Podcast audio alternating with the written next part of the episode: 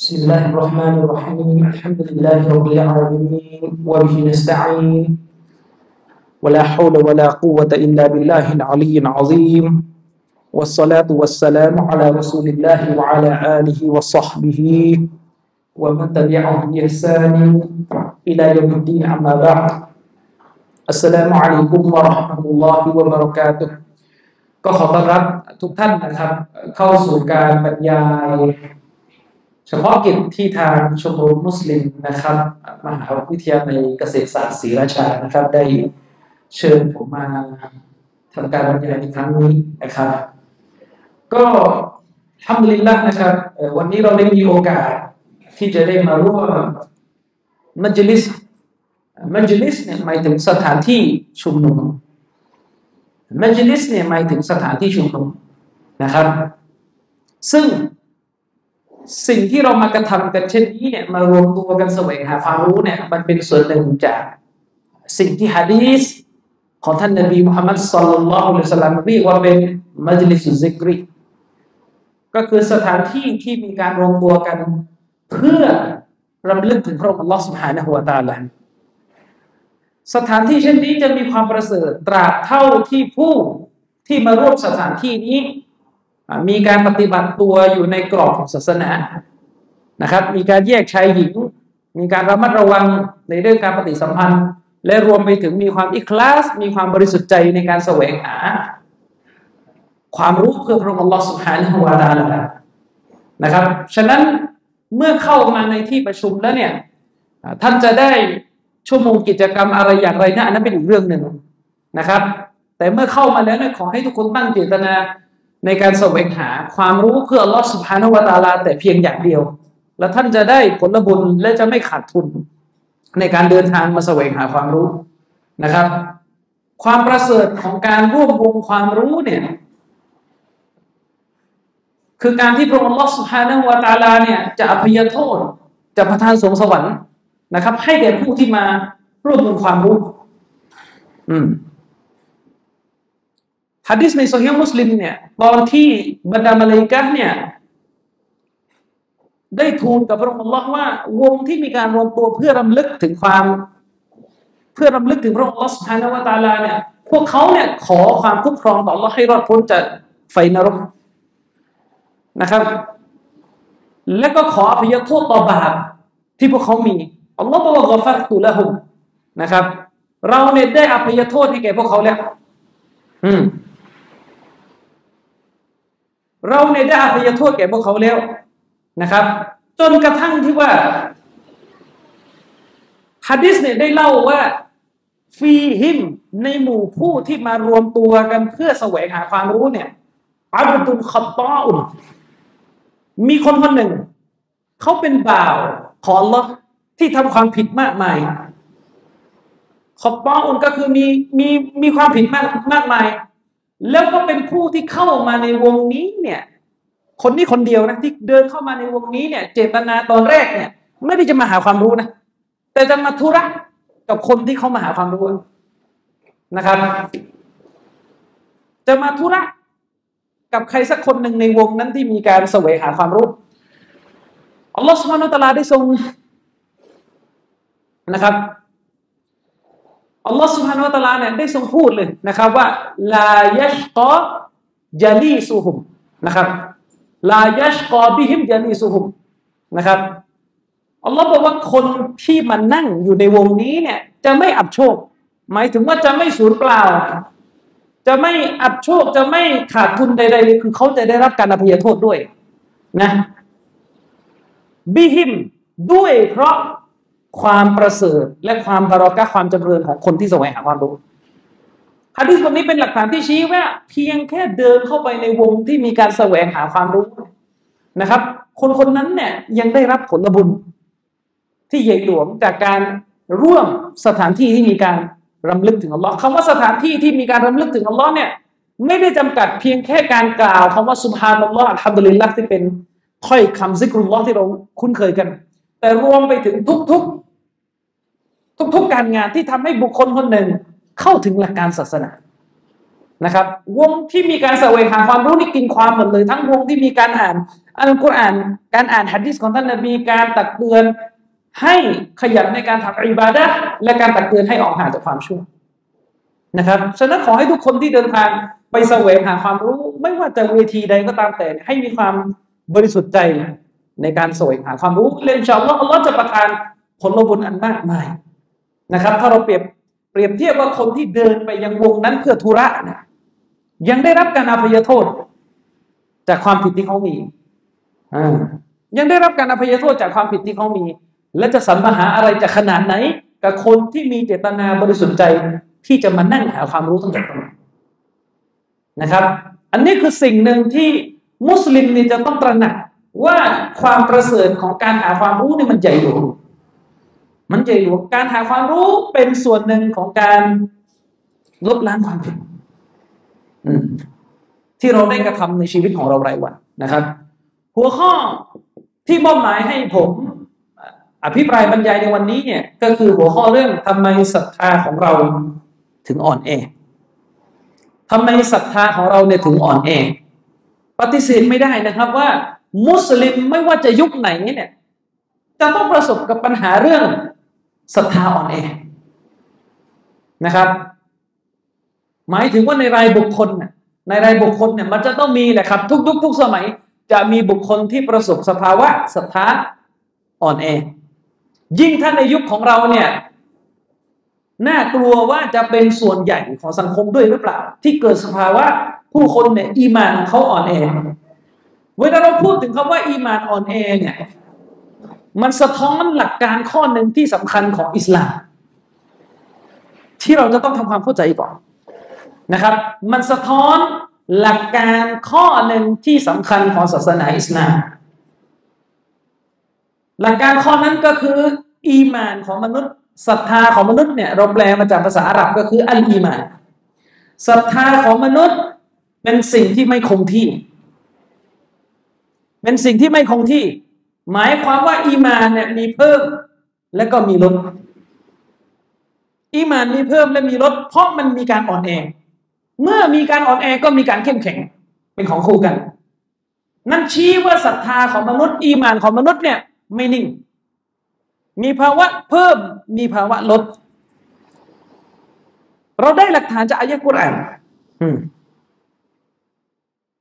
เราได้หลักฐานจากอายะอัลกุรอานนะครับอัลลอฮฺสุบานาตะลาได้กล่าวไว้ในอัลกุรอานถึงลักษณะของผู้ศรัทธาอินอัลลอฮฺสุบานาตะลาเนี่ยได้กล่าวถึงลักษณะของผู้ศรัทธานะครับ ว่าว่าอิซาตุลียตอะลัยฮิมซาดัตฮุมอีมานะนะครับอัลลอฮ์บอกว่าผู้ศรัทธาเนี่ยเมื่อคำพีของอัลลอฮ์สุบฮานาวะตาลาเนี่ยได้ถูกอ่านขึ้น ให้พวกเขาฟัง อีมานของพวกเขาเนี่ยก็จะเพิ่มขึ้น อีมานของพวกเขาเนี่ยจะเพิ่มขึ้น นั่นหมายความว่าคนเนี่ยถ้าเข้าใจมีความลึกซึ้งในคัมภีร์อัลกุรอาน อีมานของพวกเขาเนี่ยก็จะเพิ่มขึ้น การใคร่ครวญของพวกเขาที่มีต่อคัมภีร์กุรอานเนี่ยจะทำให้อีมานของพวกเขาเนี่ยเพิ่มขึ้นإن إن إنما المؤمنون الذين إذا ذكر إذا ذكر الله นะครับ อัลลอฮฺ سبحانه وتعالى ได้กล่าวไว้นะครับว่าบรรดาผู้ศรัทธาเนี่ยเมื่ออีมาเมื่อพระองค์อัลลอฮฺสุฮานาอัตาลาเนี่ยได้ถูกกล่าวขึ้น ได้ถูกกล่าวขึ้นวาจิลักูลูบูฮุม หัวใจของพวกเขาเนี่ยก็จะเกิดการยำเกรงจะเกิดความเกรงกลัวว่าอิซาตุลียตอาลีฮิมซาดัตฮุมอีมานาและเมื่อคำพีของลอสุภาโนตะลาได้ถูกอ่านขึ้นให้พวกเขาฟัง อีมานของพวกเขาจะเพิ่มขึ้นคำถามก็คือบ่อยครั้งที่เราได้ยินอันกุรอานถูกอ่าน แต่หัวใจของเราเนี่ยไม่รู้สึกรู้สาอะไร หัวใจของเราเนี่ยไม่มีการเพิ่มขึ้นซึ่งอีมาน มันมีสาเหตุครับนะครับ มันมีสาเหตุแล้วเราก็ต้องเช็ค และสาเหตุหนึ่งที่เป็นสาเหตุที่อันนี้บ้านเราก็ต้องแก้กันเองอะนะคือถ้าเราเนี่ยไม่เข้าใจความหมายของคัมภีร์อัลกุรอานตั้งแต่แรก เราได้ยินคำอ่านที่เป็นภาษาอาหรับอย่างเดียว แน่นอนแหละครับ เราไม่เข้าใจความหมาย มันก็เป็นไปได้ยาก ที่อีมานของเราเนี่ยจะเพิ่มขึ้น เพราะเราใครควรไม่ได้ว่าอายะเหล่านั้นอัลลอฮฺสุบฮานะฮวาตาลาดำรัสอะไรอยู่นะครับ บางท่านอาจจะรู้สึกอีมานเพิ่มขึ้น เพราะความไพเราะของกุรอานนี่เป็นไปได้ แต่แน่นอนแหละครับ มันจะไม่มีทางลึกซึ้ง เท่ากับผู้ที่ใครครวญคัมภีอัลกุรอานออกมาได้ และนี่ก็เป็นที่อัตโนมัตินะครับ ที่นักวิชาการหลายท่านเขาได้ระบุนะครับว่า การเรียนภาษาอาหรับเป็นวาจิบการเรียนภาษาอาหรับเป็นวาจิบแม้จะไม่มีหลักฐานในอัลกุรอานที่บอกว่าการเรียนภาษาอาหรับเป็นวาจิบ การเรียนไวยากรณ์อาหรับเป็นวาจิบนะครับ แต่สิ่งที่เป็นวาจิบที่พวกเราไม่ปฏิเสธจากหลักฐานทั้งหลายทั้งปวงก็คือผู้ศรัทธาจะต้องอ่านกุรอาน และจะต้องใครครวญอัลกุรอาน และปฏิบัติตามอัลกุรอาน และถ้าไม่เข้าใจภาษาอาหรับจะไปสู่สิ่งนี้ได้อย่างไร ฉะนั้นในหลักการอิสลามเนี่ยเรามีอยู่ข้อหนึ่งที่ศัพท์วิชาการนะครับ เราเรียกกันว่า มุกัดดิมาตุลวาจิบ มุกัดดิมาตุลวาจิบหมายถึงอะไรอะหมายถึงวาจิบหนึ่งเนี่ยวาจิบหนึ่งที่อัลลอฮ์บัญญัติไว้ในศาสนา สิ่งที่เป็นวาจิบเนี่ย มันจะเกิดขึ้นไม่ได้ เว้นแต่จะต้องมีอีกอันหนึ่งอยู่ด้านหน้ามันก่อน แล้วอันนี้เนี่ยมันจะเป็นวาจิบโดยอัตโนมัติ เราเรียกกันว่ามุกัดดิมาตุลวาจิบถ้าแปลภาษาไทยก็เหมือนกับบทนำของวาจิบอีกที สิ่งที่มีอยู่ก่อนวาจิบอีกที แล้วสิ่งนั้นมันก็วาจิบโดยตัว อืมสิ่งนั้นเป็นวาจิบโดยตัวนะครับ อันนี้เทสเคยพูดไปเยอะละผมเชื่อนะครับ ว่าเวลาพูดว่าวาจิบเนี่ยนักศึกษานี่ก็จะเข้าใจกันแหละวาจิบคืออะไร เข้าใจใช่ไหมครับว่าวาจิบหมายถึงอะไรวาจิบหมายถึง หมายถึงอะไรครับ สิ่งที่บังคับให้กระทำถ้าไม่ทำมีบาปมีบทลงโทษ จะโลกหน้าหรือโลกนี้ก็อีกเรื่องหนึ่งนะครับ ถ้าไม่ทำเนี่ยมีบาป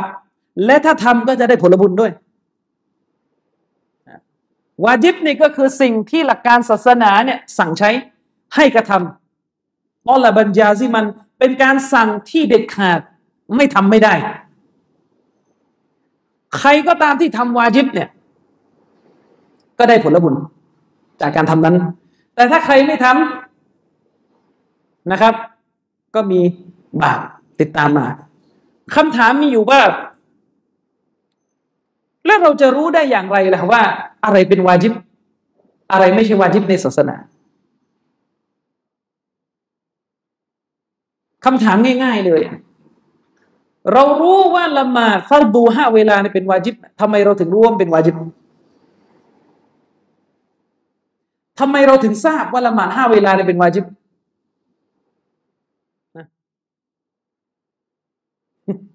ทำไมเราถึงทราบว่าละหมาดห้าเวลาเป็นวาจิบ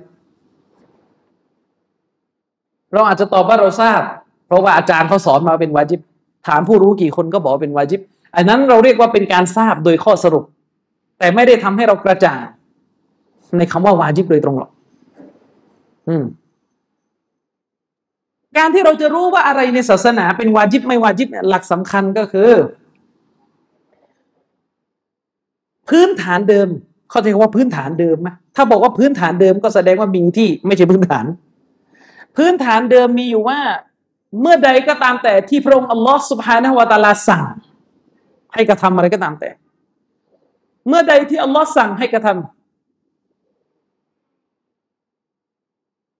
ำเมื่อใดก็ตามแต่ที่อัลลอฮ์สั่งให้กระทำหรือนบีสั่งให้กระทำให้ถือหลักเป็นพื้นฐานเดิมไว้ก่อนว่าคำสั่งนั้นเป็นวาจิบ จนกว่าจะมีหลักฐานจนกว่าจะมีสิ่งที่มาผันมาชี้ว่าคำสั่งนั้น ไม่ใช่วาจิบ อันนี้อีกเรื่องหนึ่งแต่เมื่ออัลลอฮ์สั่งและนบีสั่งเนี่ยถ้าปราศจากอะไรที่จะชี้ชัดออกมานะ ว่าคำสั่งอันนั้นเป็นคำสั่งแบบมุสตาฮับ ที่ภาษาบ้านเราเราเรียกกันว่าสั่งแบบสุนัตให้ทำอะให้ถือว่าคำสั่งนั้นเป็นวาจิบไปก่อน ยกตัวอย่างเช่น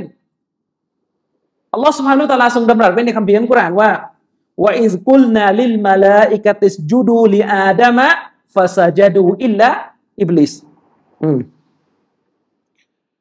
อัลลอฮฺ سبحانه وتعالى เนี่ยทรงดำรัสไว้ในกุรอานว่าจงรำลึกถึงเมื่อครั้งที่เราเนี่ยพระองค์อัลลอฮ์เนี่ยสั่งไปยังบรรดามลาอิกะฮ์สั่งไปยังบรรดามลาอิกะฮ์ จงนึกถึงเหตุการณ์ที่เมื่อครั้งที่อัลลอฮ์สั่งไปยังบรรดามาเลกะสั่งให้สุญูต่ออาดัมสั่งให้แสดงความเคารพต่ออาดัมอัลลอฮ์สั่งบรรดามาเลกะให้สุญูต่ออาดัมฟาซาจดูบรรดามาเลยกะในสุญูหมดนะครับอิลลาอิบลิสมีอยู่ตัวเดียวไม่สุญูดคืออิบลิสนะครับ จากอายะนี้เนี่ยชัดเจนแหละครับว่าผู้ที่ถูกสั่งให้สุญูดมี มีมาเลยกะและอิบลิสรวมอยู่ในคำสั่งทั้งหมดคำถาม ตอนที่อัลลอฮ์สั่งให้สุญูดวาจิบใช่ไหมว่าต้องสุญูดอาดัมตอนที่อัลลอฮ์สั่งมาเลยกะและสั่งอิบลิสให้สุญูดอาดัมเนี่ยคำสั่งตรงนี้วาจิบต้องทำไหมต้องทำไหมครับ ต้องทำอืมชัดเจนต้องทำแล้วรู้ได้ไงว่าวาจิบรู้ได้อย่างไรว่าวาจิบ หมายถึงอิบลิสจะรู้ได้อย่างไรว่าที่อัลลอฮ์สั่งตรงเนี้ยสั่งโดยวาจิบนะ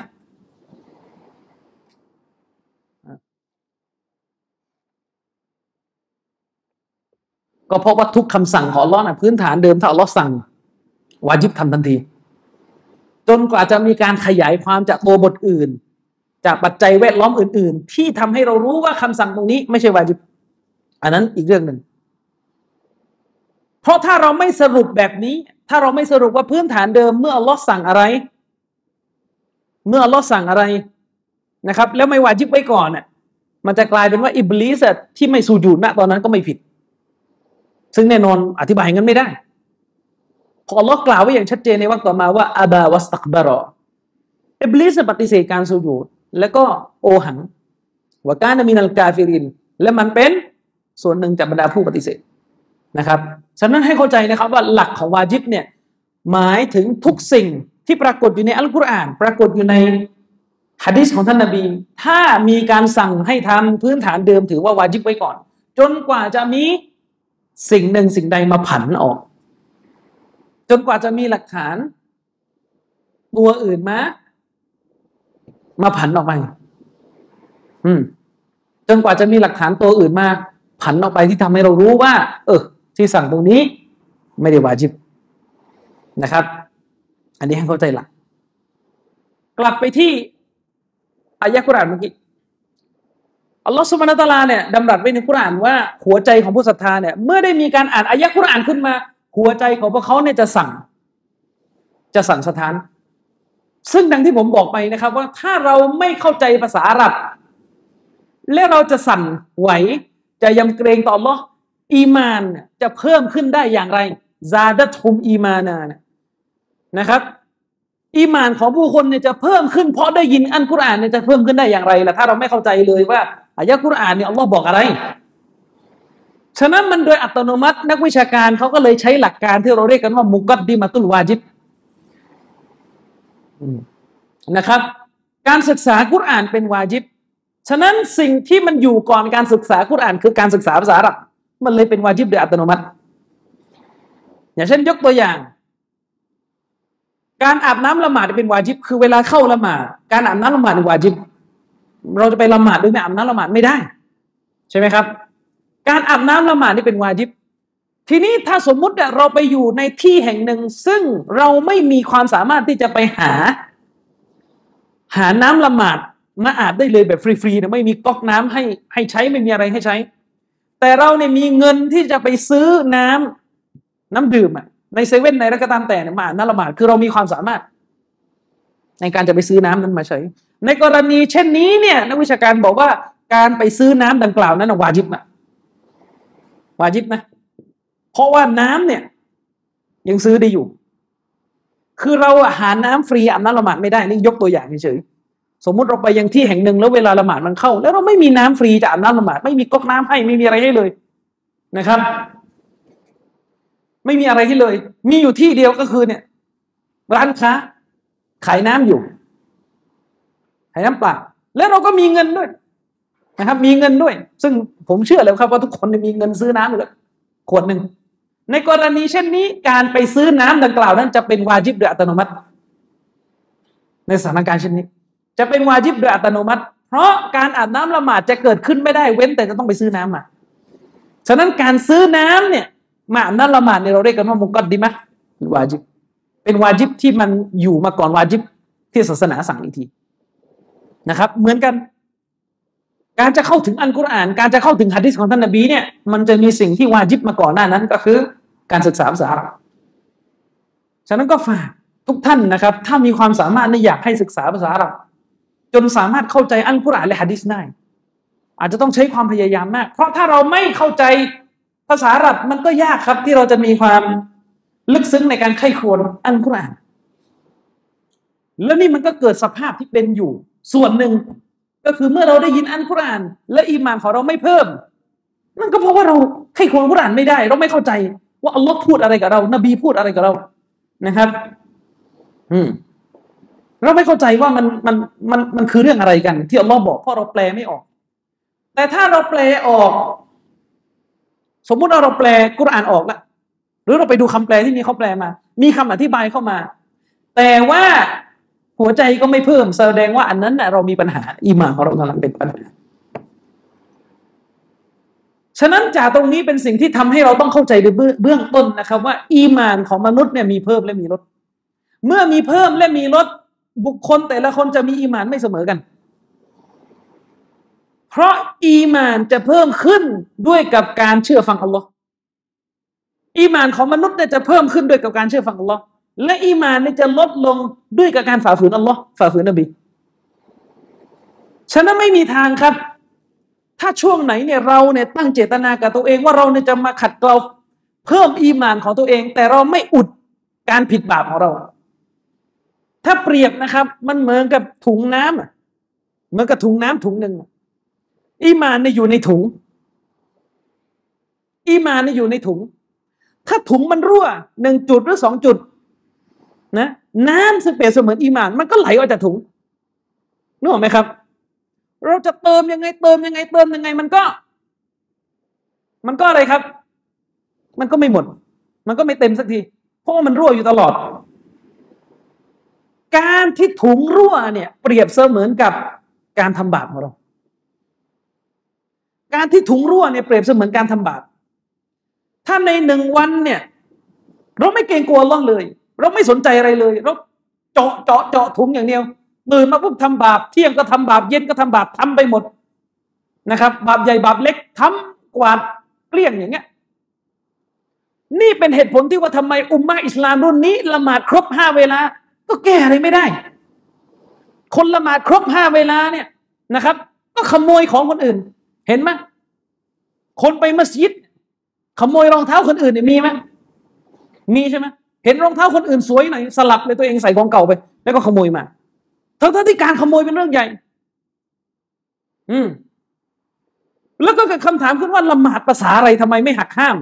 ทำไมการละหมาดจึงไม่ทำให้คนคนนี้ สามารถหักห้ามตัวเองจากความชั่ว นั่นก็เพราะว่าเขาละหมาด โดยที่การละหมาดของเขาเนี่ยมันไม่อยู่บนสภาพของการละหมาดที่บรรดาซอบ้าคือละหมาดกัน ละหมาดไปด้วยแล้วก็ทำชั่วไปด้วยรายวัน แล้วการละหมาดมันจะมีพลังอะไรนึกออกไหมครับ ละหมาดไปด้วยแล้วก็ดูสิ่งที่มันหารามไปด้วยในชีวิตประจำวัน การละหมาดก็เป็นแค่ การเคลื่อนไหวของร่างกาย ไม่มีพลัง ไม่มีรสชาติ ไม่มีความอร่อยอะไรทั้งสิ้น นะครับ เป็นการละหมาดที่คล้ายๆการละหมาดของคนมุนาฟิก คนกับปลอกสมัยนบีนะอุบิลลาฮิมินซาลิกฉะนั้นการที่เราเนี่ยจะทำให้อีมานของเราเนี่ยแข็งแรงก่อนที่เราจะไปพูดถึงว่าอีมานของเราแข็งแรงอะนั่นจะทำยังไงให้อีมานของเราแข็งแรงเนี่ย อืม ก็ต้องมานั่งคุยกันก่อนว่า ณ ตอนนี้นี่อีมานของเราเนี่ยมันรั่วเพราะอะไรบ้าง อีมานของเราเนี่ยมันรั่วเพราะอะไรบ้างนะครับ และแน่นอนแหละครับ ในหลักการศาสนาเนี่ยความผิดที่มนุษย์ก่อ ความผิดที่มนุษย์ละเมิดอัลลอฮ์สุบฮานะฮวาตาลาเนี่ยมันก็มีใหญ่ๆอยู่สามประเภทนะครับ ความผิดประเภทที่หนึ่งคือความผิดในระดับตกศาสนาบุฟรและที่มันน่าเศร้าก็คือสังคมสมัยนี้เนี่ยความผิดชนิดนี้เนี่ยก็กระทำอุกอาจ ไม่สนใจอะไรทั้งสิ้นนะครับ ด้วยกับอะไรหลาย ๆ อย่างที่มันเกิดขึ้น เดี๋ยวเราจะได้กล่าวกัน ความผิดประเภทที่หนึ่งคือความผิดที่เราเรียกกันในภาษาวิชาการว่าอัชชิรกการตั้งภาคีต่อ Allah หรืออัลกุฟ การปฏิเสธ ศาสนา นี่คือความผิดที่ใหญ่ที่สุด และความผิดชนิดนี้ มันลบล้างความดีทั้งหมด ถ้ามนุษย์เนี่ยล่วงล้ำสู่ความผิดชนิดนี้แล้ว โดยจงใจอะนะ หมด อีมานไม่เหลือนะครับ เปรียบเสมือนยาพิษที่ลงไปในแก้วน้ำเนี่ยไม่เกี่ยวแล้วครับ น้ำส่วนอื่นใช้ไม่ได้แล้วพังหมด อืม อันนี้คือประการที่หนึ่งชนิดที่สองของความผิดก็คืออัลบิดะคือการอุตริในเรื่องศาสนา อันนี้ก็เยอะนี่ก็แก้ไม่ได้นะครับ การอุตริในเรื่องศาสนา และสิ่งที่จะมาคู่กันก็คือ เมื่อใดก็ตามแต่ที่มีการอุตริในเรื่องศาสนาขึ้น เมื่อนั้นสุนนะของท่านนาบีในเรื่องเดียวกันจะถูกถอดออก สุนนะนบีในเรื่องเดียวกันจะถูกถอดออก ยกตัวอย่างง่ายๆเลยครับ สุนนะนบีในเรื่องการการอะไรครับ การนำอาหารไปให้ครอบครัวผู้ตาย วันที่มีการตายเกิดขึ้นอะ อืมนะครับ วันที่มีการตายเกิดขึ้นน่ะท่านนบีสอนเรานะครับ ในเหตุการณ์หนึ่งท่านยาฟัร เสียชีวิต นบีสอนสอนบรรดาซอฮาบะว่าอัตอัตอิมูลิอาลิจาฟัรนะครับ พวกท่านทั้งหลายเนี่ยจงให้อาหารแก่ครอบครัวของจาฟักอืมสุนนะที่นบีสอนเราก็คือเมื่อมีการตายเกิดขึ้น เป็นปกติครับ ครอบครัวของผู้ตายในกำลังอยู่ในความโศกเศร้า เมื่ออยู่ในความโศกเศร้าเนี่ยจะเอากระจิตกระใจที่ไหนไปปรุงอาหาร นบีจึงสอนสุนนะของเรา นี่แค่เรื่องเดียวนะสังคมมุสลิมสลับหัวสลับหางหมดเลย นบีสอนเราว่าให้เราเนี่ยนำอาหารของเราเนี่ยคนละไม้คนละมือไปมอบให้กับครอบครัวของผู้ตาย ไปมอบให้ครอบครัวของยะฟัดอืม แต่สมัยนี้สลับกัน เกิดอุตรินะครับ ไม่ใช่สมัยนี้เรามันหลายสมัยมาล้วเกิดอุตริก็คืออะไร เมื่อมีการตายเกิดขึ้น ครอบครัวผู้ตายทำอาหารเลี้ยงคนมาเยี่ยม แล้วมันกินกับสติปัญญาไม่คิดง่ายๆอะศาสนาของเราที่สูงส่งเนี่ยมันมันเป็นไปได้มันจะเป็นอย่างเงี้ยนะครับ เมื่อมีการตายเกิดขึ้น ครอบครัวผู้ตายเนี่ย สิ่งแรกเลย ที่แทบจะทำกันนะนะหนึ่งเตรียมหาเงินเรียก เรียกเด็กระเบมาอ่านละเริ่มหมดเงินเรียกเด็กระเบมาอ่านมากันสามสิบสี่สิบคน เลี้ยงข้าวเลี้ยงอะไรกัน ใช่ไหมแล้วไหนจะแขกอีก โอ้โหแขกมาสมมติแขกมาสักห้าสิบคน อืม แล้วตอนนี้ที่มันเป็นประเพณีอยู่นะบ้านผู้ตายเนี่ย พอมีการตายเกิดขึ้นเนี่ยเดี๋ยวนี้เนี่ยขนน้ำขนแป๊บซี่ ขนโค้กขนอะไรตั้งกัน หน้าบ้านที่รับแขกเต็มไปหมดเลยกลายเป็นว่าเป็นภาระของครอบครัวผู้ตาย เห็นไหม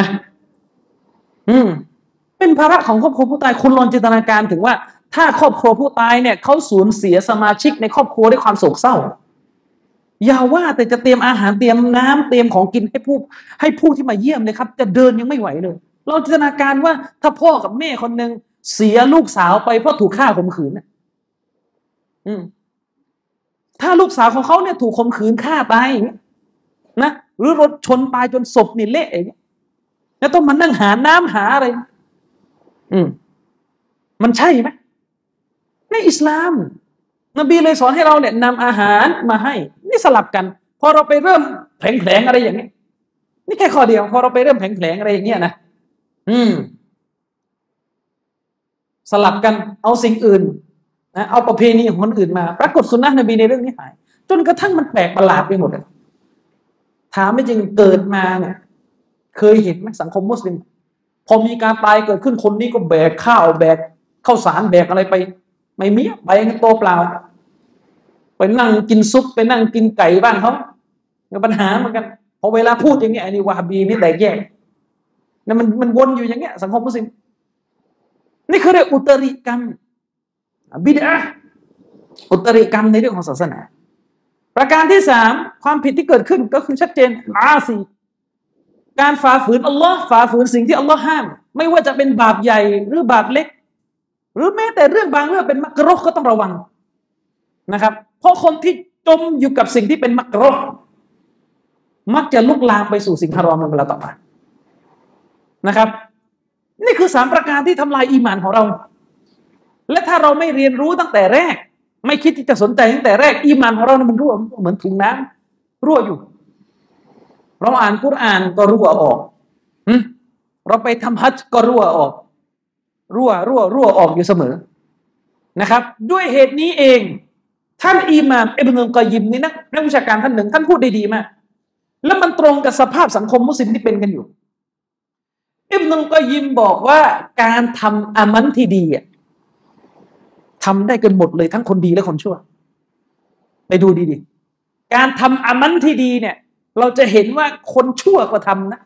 คนดีก็ทำเคยเห็นไหมครับ คนขายใบกระท่อมไปละหมาดวันศุกร์มีไหมมี ใช่ไหมคนขายยาบ้ายังไปละหมาดวันศุกร์เลยครับ จริงไหมเออ คนกินดอกเบี้ยในบริจาคมีไหมมีไหมมี หมายถึงว่าคนดีเนี่ย และคนชั่วเนี่ยทำอามันกันได้ทั้งคู่แหละอืมฉะนั้นการทำอามันอย่างเดียว แค่อันนี้อย่างเดียวนะยังชี้วัดอีหมานไม่ได้ หมายถึงว่าเราจะดูคนคนหนึ่งว่าแข็งแกร่งในเรื่องศาสนา เป็นคนที่ ซอดิกเป็นคนที่สัตย์จริงต่อหลักการขอรอเป็นคนที่อิมานดีเนี่ยดูแค่การงานที่ดีที่เขาทำในเดียวไม่ได้นะครับ แต่ให้ดูอีกอันหนึ่งด้วย ก็คือการละทิ้งมักซียะการละทิ้งความผิดบาปเอ็มนุลกยิมบอกว่าการจะละทิ้งความผิดบาป อันนี้เนี่ยต้องคนสัตย์จริง ต้องคนที่หนักแน่นในศาสนาของเราเท่านั้นจะทำได้ มันยาก แต่ทำอามันเนี่ย นะคนเลวยังทำเลยคนดีก็ทำคนเลวก็ทำนี่คือสภาพที่เป็นอยู่ ไปดูดีๆนะครับ นี่คือสภาพที่เป็นอยู่ เราจะเห็นนะครับ คนละหมาดครบละหมาดครบ แต่ก็ไม่ทิ้งมะซียไม่ต้องไปดูอะไรเยอะนะครับ มุสลิมบางคนละหมาดครบนะครับ แต่ฮิญาบไม่สวมมีไหมเยอะเลยนะ บางคนบอกว่าก็เยอะอยู่ ยิ่งภาคกลางนี่ยิ่งเยอะเลย หรือบางคนในละหมาดครบ แต่สวมฮิญาบไม่ตรงเงื่อนไขเขาเรียกว่าสวมแบบไม่มีผลอะไรเลย ไม่มีผลเพราะเป็นการสวมฮิญาบที่ไม่ตรงตามเงื่อนไขที่ศาสนากำหนด อย่างเช่นถ้าทางใต้นะที่ไหนก็คิดกันเอง สวมฮิญาบแต่ใส่แขนสั้นแถวกรุงเทพไม่ค่อยเห็นนะนะที่เห็นกันมากก็จะเป็นทางใต้สวมฮิญาบก็หมายถึงว่าจริงๆ ไม่ได้ว่าฮิญาบนั่นแหละเอาว่าสวมผ้าคลุมหัวเนี่ย แต่ใส่แขนสั้น อย่างเงี้ยพอไปสั่งบอกว่าให้ใส่เสื้อให้มันปิดยาวใส่ไม่ได้ถ้าท่านจะละหมาดครบบริจาคอย่างดีเลย นั่นก็ตรงกับที่อิมนุลกอยิมบอก ที่ว่า การงานที่ดีเนี่ยคนดีก็ทำคนชั่วก็ทำแต่การงานที่เลวเนี่ย คนที่จะทิ้งมันได้ ต้องแข็งแกร่งมาก ต้องแข็งแกร่งมาก คนที่จะทิ้งมันนะครับ ฉะนั้นถ้าเราเข้าใจว่าอีมาเนี่ยมันมีเพิ่มมันมีลด สาเหตุของการอีมานลด เกิดขึ้นจากการฝ่าฝืนอัลลอฮ์ซึ่งบรรดาอุลามะเนี่ยเขาได้ลิสต์ออกมาเลย ให้พวกเราเห็นภาพ ว่ามันเกิดขึ้นจากสาเหตุอะไรบ้าง แต่ณตรงนี้นะผมจะเล่าโดยสรุป สาเหตุของการอีมานลด รวมๆมาแล้วเนี่ยใหญ่ๆเนี่ยแบ่งได้สามสาเหตุทำไมศรัทธาของเราถึงอ่อนแอทำไมศรัทธาของมุสลิมถึงอ่อนแอใหญ่ๆเนี่ยสามสาเหตุ อืมสาเหตุที่หนึ่งสาเหตุที่หนึ่งเป็นสาเหตุเบื้องต้นของเรื่องทั้งหมดเลยก็คือคือการไม่หาความรู้สักนะการไม่ได้ใช้ชีวิตอยู่กับความรู้ศาสนาการไม่ได้ใช้ชีวิตอยู่กับความรู้ ศาสนานี่คือปัญหาใหญ่ที่สุดที่ทำให้อีมานของคนเนี่ยลดลง มนุษย์เราเนี่ยในชีวิตประจำวันฟังให้ดี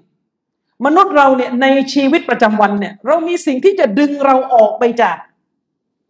การอยู่ในบรรยากาศศาสนา ผมใช้คำว่าการอยู่ในบรรยากาศอีมานเนี่ยเยอะแยะมากมายเลยครับ บางเรื่องที่ดึงเราออกไปเนี่ยไม่ใช่เรื่องฮารอมได้ซ้ำแต่เป็นเรื่องดุนยาเป็นเรื่องฮาลาลแต่ทำให้เราเนี่ยจมอยู่กับมันจนกระทั่งเราเนี่ยไม่มีเวลาที่จะ สนใจหาความรู้ศาสนา คนเนี่ยถ้ามันมีเรื่องศาสนาเนี่ยวนเวียนอยู่ในหัวตลอด ถ้าพูดภาษาวัยรุ่นเนี่ยเขาเรียกว่า อินกับเรื่องศาสนาพูดให้เข้าใจง่าย ๆ คนเราเนี่ยถ้าอินกับกับกับเรื่องศาสนาอิมานก็จะเข้มแข็ง เหมือนกับที่มนุษย์เราเวลาเขาอินกับเรื่องอะไรอะมันก็จะเข้มแข็งในเรื่องนั้น ถ้าเขาอินกับเรื่องอะไรในเข้มแข็งในเรื่องนั้นไปดูได้นะครับเคยเห็นไหมวัยรุ่นเนี่ยอินเรื่องบอลน่ะ เวลาอินเรื่องบอลเนี่ยแหกตาอยู่ถึงตีสองตีสามก็ได้นึกออกไหมเพราะเขาอิน ความอินเนี่ย มันนำมาซึ่งการกระทำอะไรเยอะแยะมากมายเลยนะครับ ไม่ว่าจะดีหรือเลวทีนี้เรื่องศาสนาเนี่ย ถ้าเราเนี่ยใช้ชีวิตแบบคนไม่ค่อยอินกับการหาความรู้ อันนี้คือปัญหาใหญ่ที่สุดที่ทำให้ ที่ทำให้คนคนหนึ่งเนี่ยเป็นจุดเริ่มต้นของความอ่อนแอในเวลาต่อมาเดี๋ยวมันจะมีข้อสองข้อสามตามมา แต่เรื่องใหญ่ที่สุดคือเรื่องนี้ พี่น้องเราจินตนาการนะครับว่าในชีวิตของเราในหนึ่งวัน มันจะมีอะไรต่อมีอะไรมากมายเลยนะครับ ที่จะดึงเราให้ออกไปจากความเคร่งครัดในศาสนา ออกไปจากการยำเกรงต่อลอสมาโนตลาแล้วมันจะมีอะไรล่ะ ที่ดีไปกว่าความรู้ศาสนา ที่จะทำให้คนคนนึงเนี่ยสามารถพยุงตัวเองให้ รอดพ้นจากอุปสรรคได้ทีนี้พอมันไม่มีความรู้ศาสนามาเติมอยู่ตลอดเนี่ย มันเหมือนกับไฟอะมันหมดฐานอะไฟมันหมดฐานต่อให้คุณใส่ฐานไปแล้ว แต่ถ้าวันหนึ่งมันไม่มีการชาร์จแล้วมันก็หมด เหมือนกันความรู้ศาสนาเนี่ยบางเรื่องรู้แล้ว แต่พอไม่พูดมันจะวนอยู่ที่มันมันมันพลังมันจะหมด นี่เป็นเหตุผลที่ว่าทำไมในอัลกุรอานเนี่ยหลายเรื่องอัลลอฮ์จะกล่าวซ้ำไปซ้ำมาถ้าเราวิเคราะห์ เพราะมนุษย์เราเนี่ยบางเรื่องเนี่ยพูดทีเดียวรู้เรื่องนะ แต่ว่ายังแก้ไม่ได้ มันต้องพูดอยู่หลายรอบ ถึงจะแก้กันได้นะครับ อันนั้นคือเฉพาะเรื่องที่รู้แล้ว และที่เรื่องที่ยังไม่รู้อีกล่ะ เรื่องที่ยังไม่รู้นะครับ ฉะนั้นเนี่ยถ้าเราเนี่ยใช้ชีวิตที่เจียดเวลาให้กับการหาความรู้ศาสนาตอนทุกวันนี้หากันง่ายมากนะถ้าเราเนี่ยเจียดชีวิต ให้กับการหาความรู้ศาสนาน้อย เวลาที่ให้กับความรู้ศาสนานน้อย อาทิตย์หนึ่งกดฟังคลิปอยู่สิบนาที อันนี้ก็น่าจะยากแล้วถ้าสมัยนี้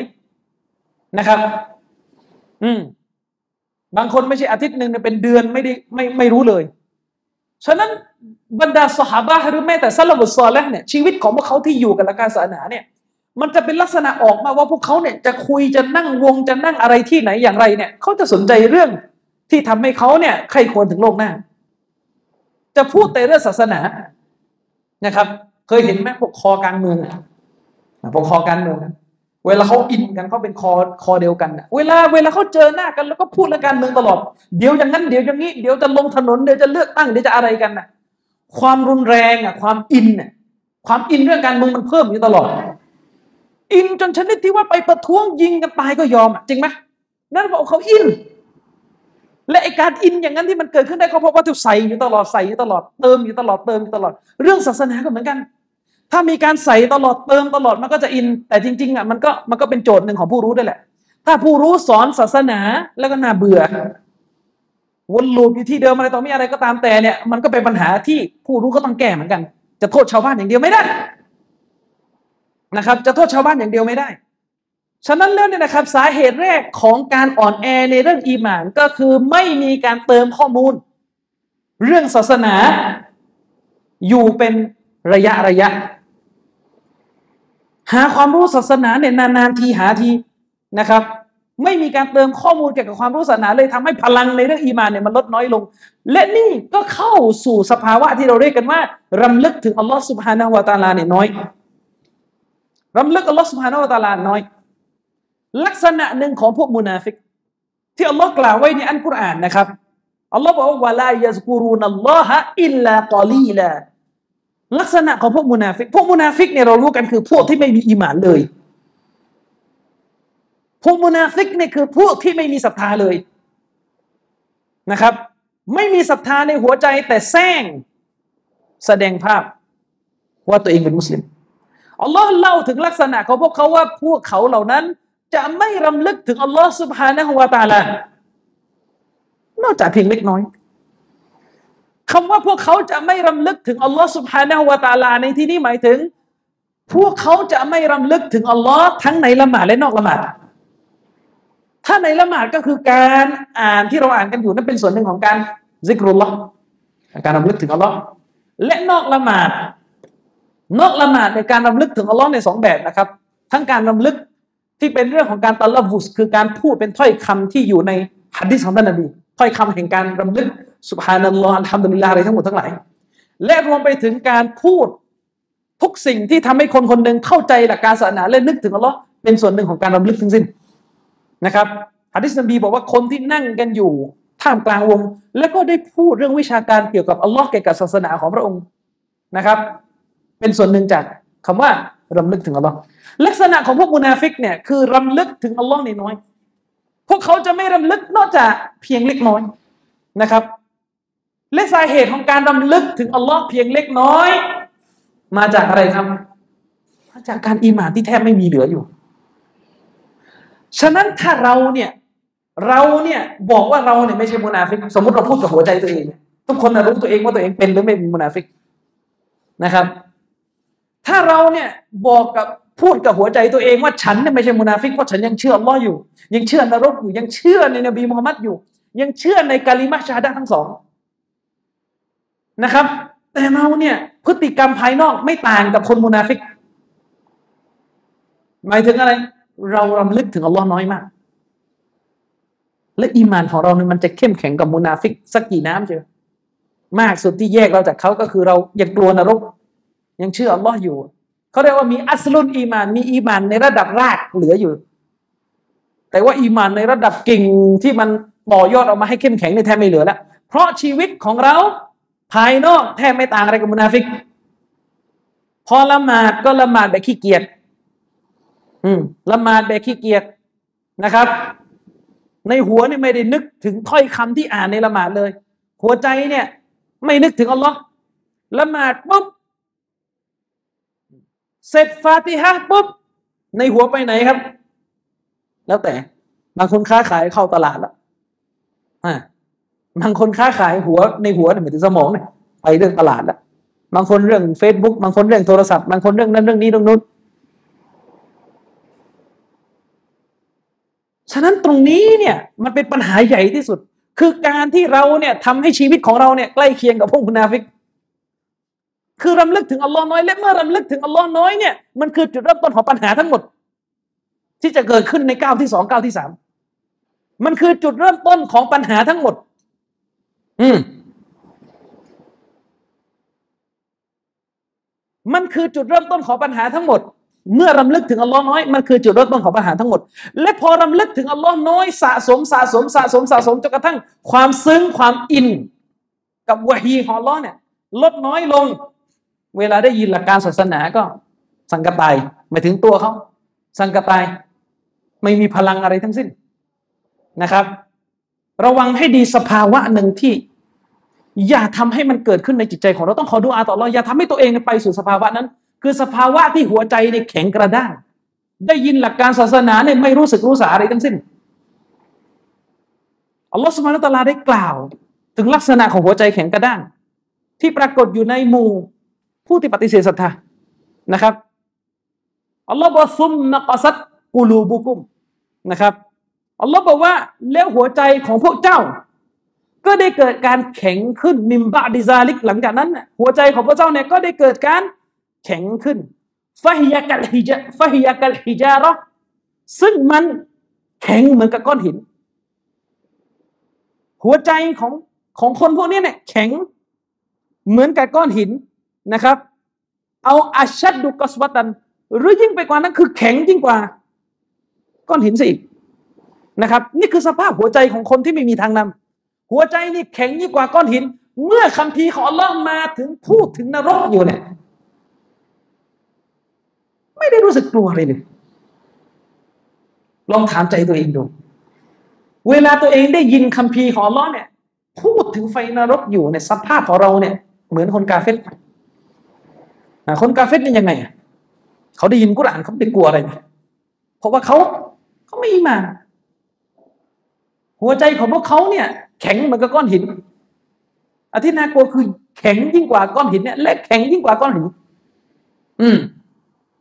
คาว่าแข็งยิ่งกว่าก้อนหินนี่ยังไงอะก้อนหินเนี่ยถ้าน้ำเนี่ยซึมลงไปทุกวันทุกวันน้ำฝนเนี่ยมันยังซึมผ่านก้อนหินนะแต่ถ้าแข็งยิ่งกว่าก้อนหินเนี่ยแสดงว่าน้ำไม่ซึมแล้วอันนี้เปรียบเทียบ แล้วถ้าหัวใจของเราเนี่ยเป็นแบบนั้น หมายความว่าอันกุรอานเนี่ยถูกอ่านอยู่ทุกวันทุกวันทุกวัน ไม่สามารถซึมเข้าไปในหัวใจเลย ได้ยินอายะกุรอานที่พูดถึงการลงโทษ ได้ยินอายะกุรอานที่พูดถึงไฟนรก และไม่มีปฏิกิริยาความกลัวเกิดขึ้นเลย เปรียบเสมือนที่คนที่ไม่ใช่มุสลิมเขาได้ยิน จะเกิดอะไรขึ้นครับ อย่างนั้นแหละนั่นคือความน่ากลัว นั่นคือความน่ากลัวที่อยากจะฝากพวกเราให้ตรวจสอบตัวเองว่าพวกเราเนี่ยมีคือคือมันอย่างเงี้ยเราทุกคนเนี่ยเวลาถามอยากอีหมานอ่อนไหมสำหรับคนที่ยังมีอีหมานอยู่เนี่ยอยากอีหมานอ่อนไหมไม่มีใครอยากอีหมานอ่อนทุกคนอยากอีหมานเข้มแข็งนะครับ แต่หลายครั้งบางคนว่าพยายามจะฟื้นอีมานแล้วมันไม่ขึ้นสักทีมันไม่ขึ้นสักทีนะครับ สาเหตุมาจากอะไรครับ ก็มาจากการรำลึกถึงอัลลอฮ์ที่น้อย กิจกรรมชีวิตเนี่ยจะเข้าถึงบรรยากาศศาสนา จะเข้าถึงบรรยากาศความรู้เนี่ยน้อยมาก แล้วจะเอาพลังที่ไหนไปไปฟื้นอีมาน คือมันมีแต่ช่องทางของการทำลายอีมานหมดในหนึ่งวันมีสิ่งที่มาเจาะถุงอีมาน ให้น้ำมันรั่วออกเนี่ยด้วยกับบาปเนี่ยระเนระนาดนะด้วยกับบาปนิรเนระนาถอืมเอาแค่เรื่องเดียวนี่นี่ผมเคยบรรยายเรื่องนี้ไป ทุกวันนี้เนี่ย เราอยู่ในยุคที่ น้อยคนจะหลีกเลี่ยงจากจากการที่ดวงตาจะต้องไปเห็นนะครับ พูดถึงผู้ชายก่อนนะ น้อยคนนะครับ ที่จะมีชีวิตและสามารถหลีกเลี่ยง ความผิดบาปที่เกิดจากการที่ดวงตาเนี่ยไปเห็น ผู้หญิงเปิดเอาหรอนะครับ และสิ่งหนึ่งที่อันนี้คนไม่ใช่มุสลิมก็พูดเลยนะ คนที่เขามีความชำนาญในเรื่องในเรื่องของสื่อในโลกทุนนิยม เขาบอกว่าสิ่งหนึ่งที่มันเป็นปัญหามาก และส่งผลกระทบต่อชีวิตคู่ของหลายคนนี่นคืออะไรรู้ไหมคือการที่ตลาดทุนนิยมเนี่ยผลิตภาพผู้หญิงนะที่รีทัชแล้วรีทัชอีกเขาจะว่ารีทัชไหมที่แต่งแล้วแต่งอีกแต่งแล้วแต่งอีกแต่งแล้วแต่งอีก ที่ทำให้มันสวยจนกระทั่งคนทั่วไปไม่สามารถจะสวยแบบนั้นได้ รีทัชแล้วรีทัชอีกรีทัชแล้วรีทัชอีกเขาบอกเลยนะว่าไอการรีทัชกล้องเนี่ยทำให้คนอายุหกสิบในกลายเป็นอายุสี่สิบได้เลยอืมมันคือภาพมายาที่หลอกลวงอะ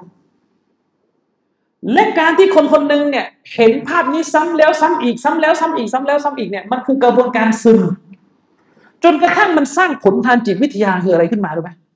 มันทำให้ผู้ชายคนหนึ่งเนี่ยมีความรู้สึกรักภรรยาตัวเองน้อยลง ผลลัพธ์เลย เพราะมันเกิดการเปรียบเทียบ ระหว่างผู้หญิงที่ตัวเองเห็นในสื่อ ซึ่งถูกล้างสมองให้กลายเป็นผู้หญิงในอุดมคติที่ผู้ชายต้องปรารถนานึกออกไหมครับ และมันเป็นผู้หญิงที่ในโลกความเป็นจริงเนี่ยไม่มีใครเป็นอย่างนั้นได้ครับ เพราะว่าแม้แต่ดาราก็ไม่สามารถจะเป็นได้อย่างภาพที่ตัวเองออกมา ภาพที่ถ่ายออกมาเพราะในภาพนี้มันแต่งหมดแล้ว จริงหรือเปล่าเออ คือในภาพนี้มันแต่งหมดแล้ว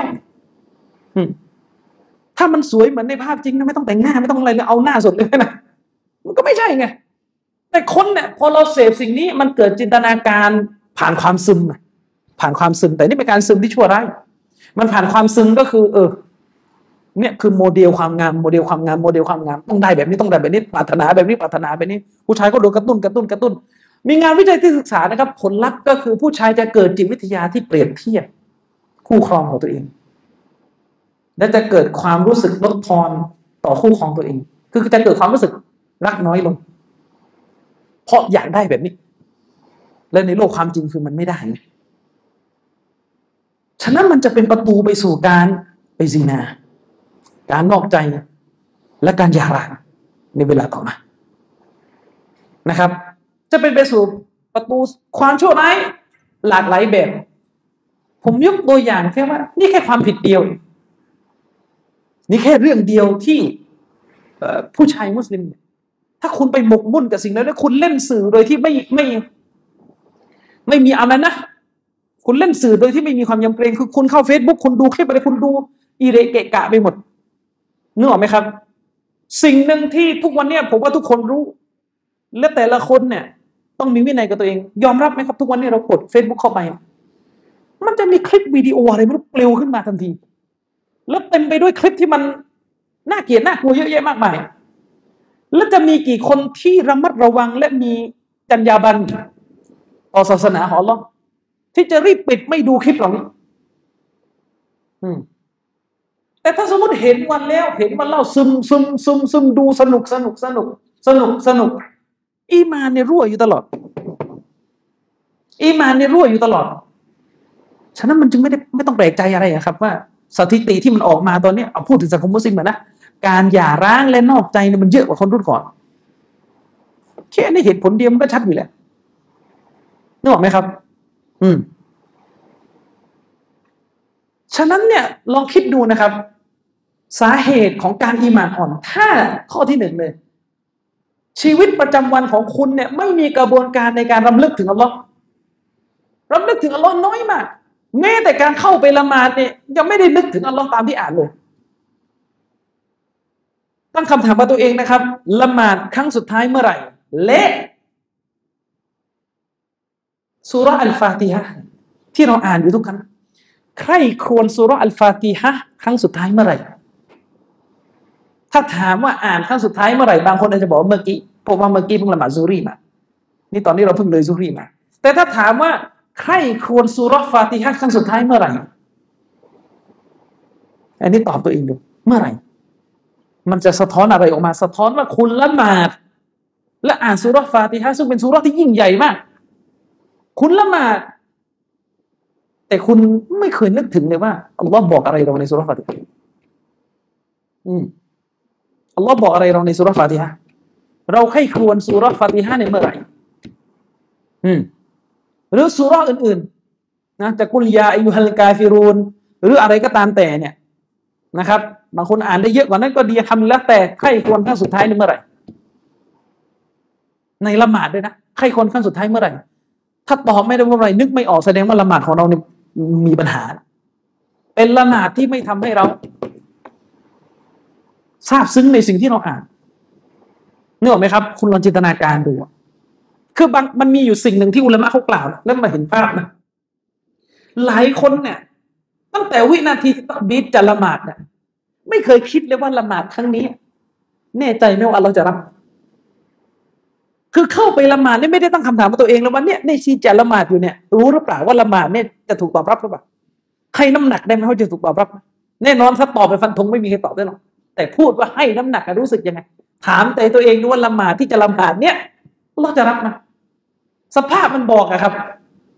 ถ้าละหมาดเป็นไก่จิกเนี่ย ก็ตอบได้ ว่าไม่น่าจะถูกรับ อืมเอาแล้วทำทำไม ความย้อนแย้งของมนุษย์นะ คือหัวใจตัวเองเนี่ยเหมือนรู้ทั้งรู้ว่าละหมาดไปแล้วเราไม่ตอบรับเนี่ยเพราะละหมาดไม่ขี้เกียจอย่างเงี้ยแต่ก็ทำแล้วก็ละหมาดเสร็จเอาสบายใจว่าละหมาดเนี่ยทั้งๆที่เหมือนรู้ทั้งรู้ว่าเราไม่รับ จริงไหมนั่นเพราะว่าเราเนี่ย ก่อนละหมาดเนี่ยเราไม่ได้ตั้งคำถามกับตัวเองนะว่าเอ๊ที่จะละหมาดอยู่เนี่ยครั้งนี้ที่จะละหมาดเนี่ยจะทำมาแล้วเราจะรับไหมคือถ้าเราตั้งคำถาม มันจะทำให้การละหมาดของเราเนี่ย มันดีขึ้นไงแต่นี่เราไม่ตั้งคำถามเลยวักตูละหมาดเขาแล้วไปละหมาดรีบไปเรียนด้วยเสร็จเสร็จพ้นอย่างเงี้ยนะครับ ฉะนั้นถ้าละหมาดของเราเนี่ย เราไข้ครวนสิ่งที่อยู่ในละหมาดครั้งสุดท้าย ปัญหาเลยปัญหาจริง ๆ ถ้าละหมาดของเราเนี่ย เราไข้ครวนสิ่งที่อยู่ในละหมาดเป็นครั้งสุดท้ายจำไม่ได้แล้วว่าสุรอัลฟาติฮะเนี่ย เราซึ้งกับมันตั้งแต่เมื่อไหร่ปัญหา ปัญหาครับอืมอันนี้ข้อที่หนึ่งฝากไว้ สาเหตุของการอีมานอ่อนเกิดขึ้นจากการรำลึกถึงลอสมาตลาน้อย การรำลึกถึงลอสมาตลาน้อย นะครับ ผ่านการที่ตัวเองเนี่ยเข้าไปจมอยู่กับสิ่งมาเสีย หรือจมอยู่กับดุนยา และสิ่งหนึ่งที่อุลามะเตือนกันมากศาสนาเตือนนบีก็เตือน คือการคบค้ากับคนที่ทำให้อีมานออกมีเพื่อนที่ไม่ได้ชวนคุยเรื่องศาสนา มีเพื่อนที่ไม่ได้ทำให้เกิดการศรัทธานะครับ และอีมานจะบินไปอยู่ที่ไหน อืม ระวังให้ดีนะครับ สภาพหนึ่งขอยกกุรอานบทหนึ่งสภาพหนึ่งที่น่ากลัวมาก และอยากให้พวกเราเป็นอัลลอฮ์เนี่ยเปรียบเปรยสภาพนี้รุนแรงมากผมเชื่อว่ามุสลิมหลายคนเนี่ยเผลอๆไม่เคย ไม่เคยรู้ว่าความหมายของอายะนี้เป็นอย่างนี้ อาจจะเคยอ่านผ่าน แต่ไม่รู้ว่าอัลลอฮ์เคยพูด ขนาดนี้เลยในอันกุรอานอัลลอฮ์พูดถึงผู้ที่ไม่ศรัทธาต่อพระองค์นะครับ และเปรียบสภาพชีวิตของพวกเขายังไง เปรียบสภาพชีวิตของพวกเขาที่มีต่อสัจธรรมที่มาถึงตัวเอง อัลลอฮ์ว่าอย่างไรเอามาดูอายะกุรอานนะครับอัลลอฮ์บอกว่าฟามาซาลูฮูกามาซาลิกัลบีใครที่ภาษารับรู้นะครับอัลลอฮ์บอกว่า อุปมาของคนผู้นั้นเปรียบเทียบชายผู้นั้น ชายผู้นั้นคือผู้ที่จมอยู่กับดุนยาปฏิเสธการปฏิบัติตามหลักการของลอปฏิบัติตามอารมณ์ไฟต่ำไปวันๆนะครับ จมอยู่กับโลกดุนยาใบนี้ แล้วก็ปฏิบัติตามอารมณ์ไฟต่ำไม่สนใจ หาความจริง ชายผู้นั้นเนี่ย เปรียบเทียบชายผู้นั้นเนี่ยกับมัสลิมกันบีเปรียบเสมือนสุนัขตัวหนึ่งเปรียบเสมือนสุนัขตัวหนึ่งยังไงอะอินตะมิละอะลัยฮิยัลฮัสนะครับอัลลอฮ์บอกว่าหากเจ้าขับไล่สุนัขตัวนั้นไปนะ มันก็แลบลิ้นลิ้นห้อยน้ำลายไหลออกมา คือสุนัขสภาพสุนัขทั่วไปเวลาเราไปไล่ไปตีมันนะอันนี้ไม่ได้ให้ไปตีนะอันนี้เปรียบเทียบเฉยเพราะถ้าเราไปไล่ไปตีมันนะมันก็ลิ้นห้อยเหยกันนะมันคือสุนัขจริง ๆนะครับ อืม เอาตัดเอาตัดรุกหูยัลฮัสหรือถ้าเจ้าปล่อยมันไปปล่อยมันไปไม่ได้ไปทิ้งไม่ได้ไปไล่มัน สุนัขมันก็มันก็นำไหลย้อย ลิ้นห้อยอยู่อย่างนั้นอะนั่นคือสภาพสุนัขหมายถึงว่าโดยธรรมชาติของสุนัขเนี่ยมันก็น้ำลายไหล ลิ้นห้อยอยู่อย่างนั้นตรงนี้อัลลอฮ์เปรียบเทียบยังไงนักวิชาการได้อธิบายว่าอัลลอฮ์กำลังเปรียบเปรยคนที่ปฏิเสธทางนำของพระองค์ คนที่ปฏิเสธหนทางชีวิตของพระองค์ ไม่คิดจะฟังความจริง ไม่คิดจะหาความจริง จมอยู่กับเรื่องทางโลกอย่างเดียวเลย แล้วก็ปฏิบัติใช้ชีวิตตามอารมณ์ไฟตามถ้าภาษาสมัยปัจจุบันก็ใช้ชีวิตตามสิทธิทางร่างกายที่มี ใช้ชีวิตตามเสรีภาพ นะอัลลอฮ์บอกว่าเปรียบเสมือนสุนัขยังไงอะคนประเภทนี้ไม่ว่าจะเอาอันกุรานไปบอก ก็ไม่ฟัง หรือไม่เอากุรานไปบอก ก็ไม่ฟังเหมือนเดิม คือเหมือนเดิม นึกออกไหมครับ เพราะสำหรับคนพวกนี้เนี่ย หัวใจของเขาอยู่แต่กับการตามอารมณ์ และการ การหาความสุขในโลกใบนี้ ไม่ว่าจะเอากุรอานไปไปบังคับให้ฟัง หรือไปสอนให้ฟัง หรือปล่อยไม่ไม่เอากุรอานไปให้ฟัง มันก็เหมือนเดิม มันก็อยู่แบบนั้นแหละ เปรียบเสมือนสภาพของสุนัขที่เวลาเรารำคาญสุนัขเราเอาไม้ไล่ตีไล่คว้างมันก็ลิ้นห้อย หรือมันมานั่งอยู่ใกล้เราแล้วส่งเสียงหอนนะสร้างความรบกวนแก่เรา เราไม่ได้ทำอะไร มันก็ลิ้นห้อยเหมือนเดิมนะครับ นี่เป็นการเปรียบเปรยที่หนัก ชีวิตของเราเป็นอย่างนั้นหรือเปล่าระวังนะครับ มาตรวจสอบตัวเองดูว่าชีวิตของเราเนี่ย แบบนั้นไหมกุรอานเข้าหูเหมือนเดิมกุรอานไม่เข้าหูก็เหมือนเดิมหรือหนักกว่าเดิมอีกนะครับ อันนี้น่ากลัวฉะนั้นข้อแรกของเรื่องทั้งหมดก็คือการรำลึกถึงอัลลอฮฺสุบฮานาวะตาลาน้อย ข้อที่สองในยุคสมัยของเรานะไม่เหมือนยุคนบี ไม่เหมือนยุคสฮาบะไม่เหมือนยุคซาลฟคนสมัยเราเนี่ย พอรำลึกถึงอัลลอฮ์น้อย ข้อที่สองจะตามมาคืออะไรชูบุฮัดความสับสนสงสัยคลุมเครือต่อศาสนาของตัวเอง มันจะอัตโนมัติแหละสังเกตดูดีๆคนที่มันอยู่กับความรู้ศาสนาตลอดเนี่ยมันจะสับสนนะเรื่องศาสนา ส่วนน้อยหรอกที่อาจจะไปกินอะไรบางอย่างแล้วก็ไม่เป็นนะนะแล้วก็งง แต่ส่วนใหญ่ของคนที่สงสัยศาสนา มาจากการไม่หาความรู้ มาจากการไม่หาความรู้นะครับ ลูกศิษย์ในกลุ่มผมนะครับจำนวนไม่น้อยเลย เคยมาสารภาพกับผมว่าอาจารย์ก่อนหน้าเนี้ก่อนจะเอาบ้ากลับเนื้อกลับตัวมาอยู่กับศาสนา เคยอยู่ในสภาพที่สงสัยในศาสนาเลย แต่ไม่กล้าเผยออกมา พอคนเรามันสงสัยในศาสนา เกิดความทางแคลงใจต่อศาสนาเนี่ย มันจะเอาแรงที่ไหนไปละหมาด นึกออกไหมมันก็จะอ่อนแอไปหมด แต่ไม่กล้าพูดออกมาไงและความสงสัยที่มีต่อศาสนาเนี่ยเป็นผลมาจากการไม่ขยันพอที่จะหาความรู้สึกชูบูฮัตความสับสน ทุกวันนี้เราอยู่ในโลกที่มีข้อมูลป้อนให้เราสงสัยศาสนาเนี่ยอีรุงตุงนังไปหมด ข้อมูลที่ทำลายและเป็นภัยต่อศาสนาเนี่ย เยอะกว่าข้อมูลทางศาสนาสิอืม เยาวชน ตื่นขึ้นมา อ่านอะไรเป็นมั่วซั่วไปหมด ชีวิตรอบข้างเรา ทั้งเว็บไซต์ทั้งไม่เว็บไซต์นะครับ เทียบไม่ได้เลยกับจำนวนของการอ่านสิ่งที่เป็นประโยชน์ต่อศรัทธาของตัวเองใช่ไหมอ่าอย่างเช่น มีคนมาเล่าผมตรงมีเยาวชนคนหนึ่งมาเล่าผมว่าอาจารย์ก่อนหน้านี้ ผมไปที่ร้านหนังสือ เหมือนดีนะเป็นเป็นเป็นเด็กไม่ได้เกเรไม่ได้ไปดูใบท่อมไม่ได้ไป แว้นรถเข้าไปร้านหนังสือ ไปเจอหนังสือแปล ชุดหนึ่งเซเปียน รู้จักไหมรู้จักไหมหนังสือเล่มนี้เซเปียน เขียนโดยยูวานฮารอรีไปซื้อมา เขาว่าเป็นหนังสือดังเข้าร้านหนังสือ ซื้อมาอ่านปุ๊บอ่านจบโอ้โห สงสัยศาสนาตัวเองแหละนะครับ ซ่อนอยู่ในหัวใจแล้วไม่รู้จะไปหาข้อมูลที่ไหนมาแย้งอย่างนี้เป็นต้นนะครับ นี่เป็นแค่ตัวอย่างนะแล้วมันมีแค่นี้หรือเปล่าในโลกความจริง เออ บางคนดูหนัง ดูหนังใช่ไหมมีเด็กบางคนดูหนัง หนังอะไรไม่รู้หนังฝรั่งนะของมันนี่แหละแล้วในหนังก็บอกว่าวันหนึ่งเนี่ยมนุษยชาติจะค้นพบอะไร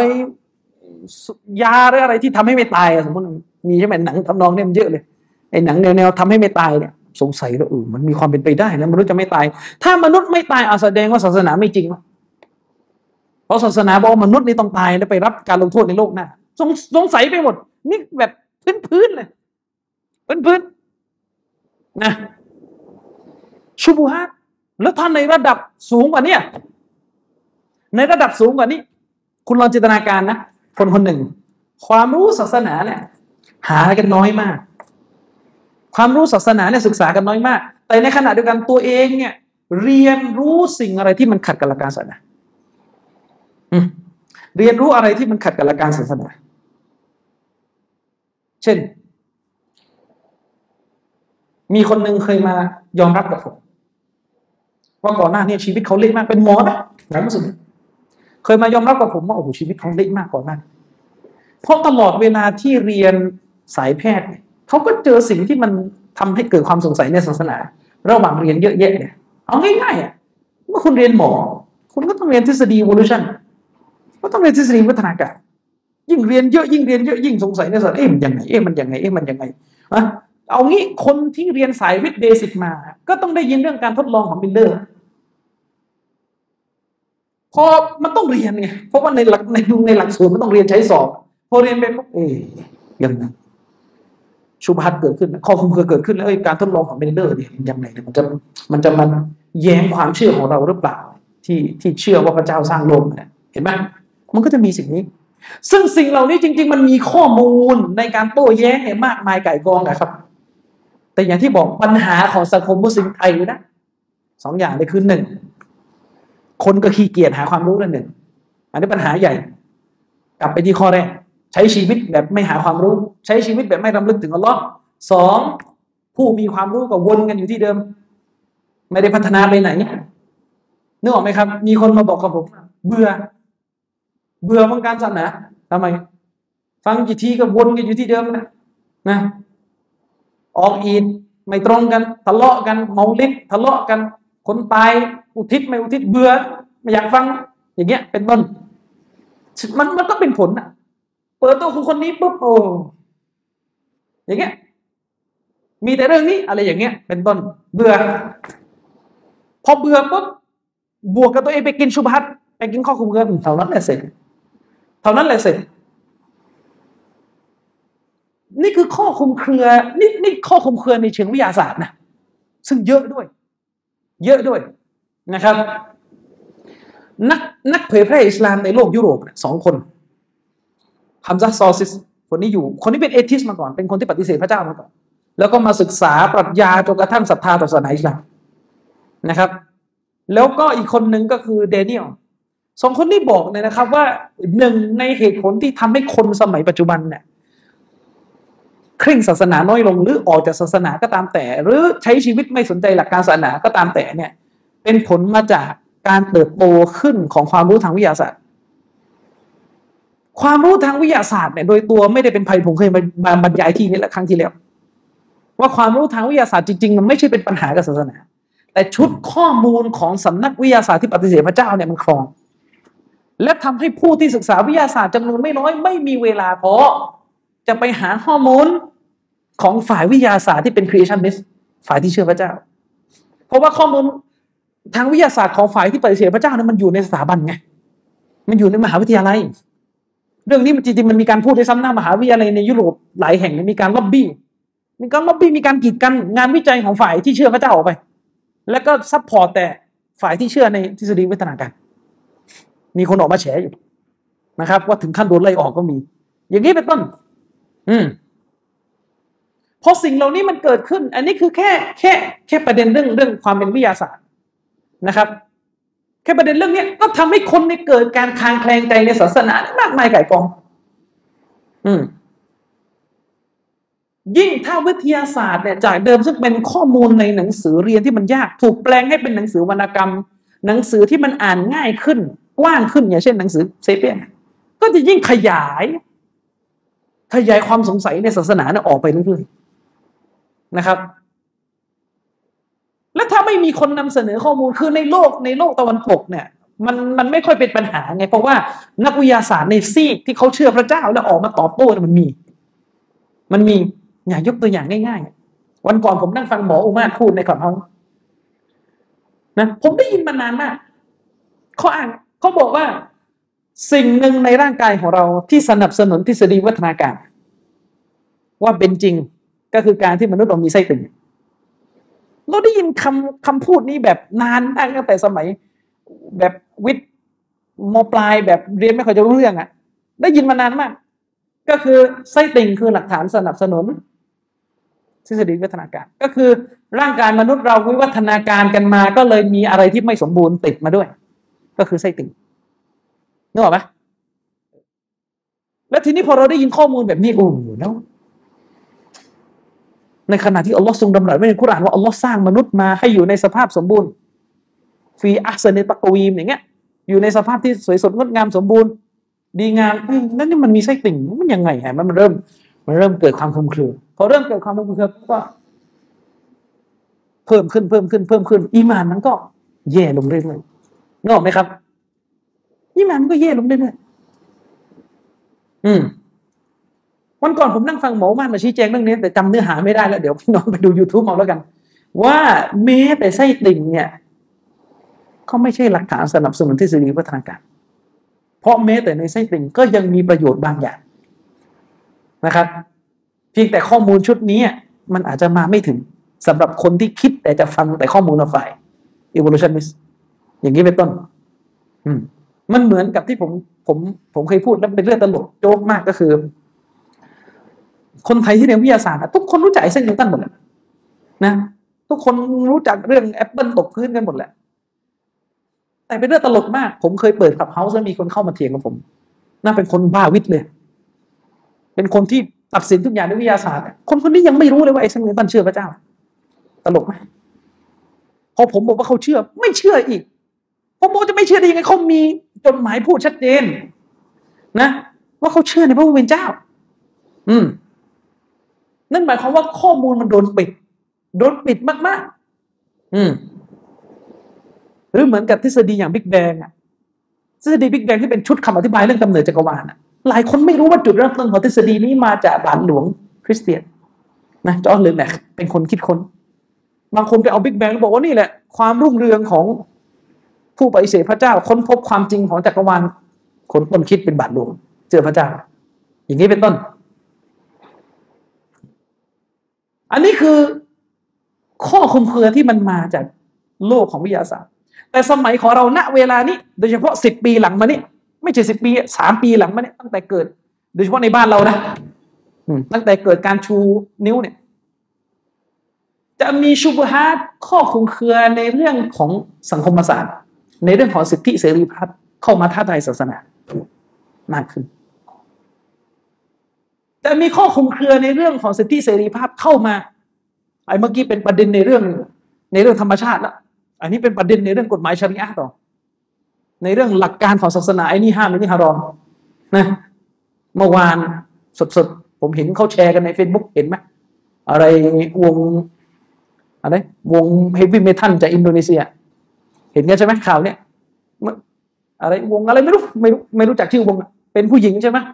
ใส่ฮิญาบ แล้วก็มานั่งเล่นเพลง heavy metal แล้วก็อะไรแต่งเพลงบอกว่าอะไรให้ให้พระเจ้า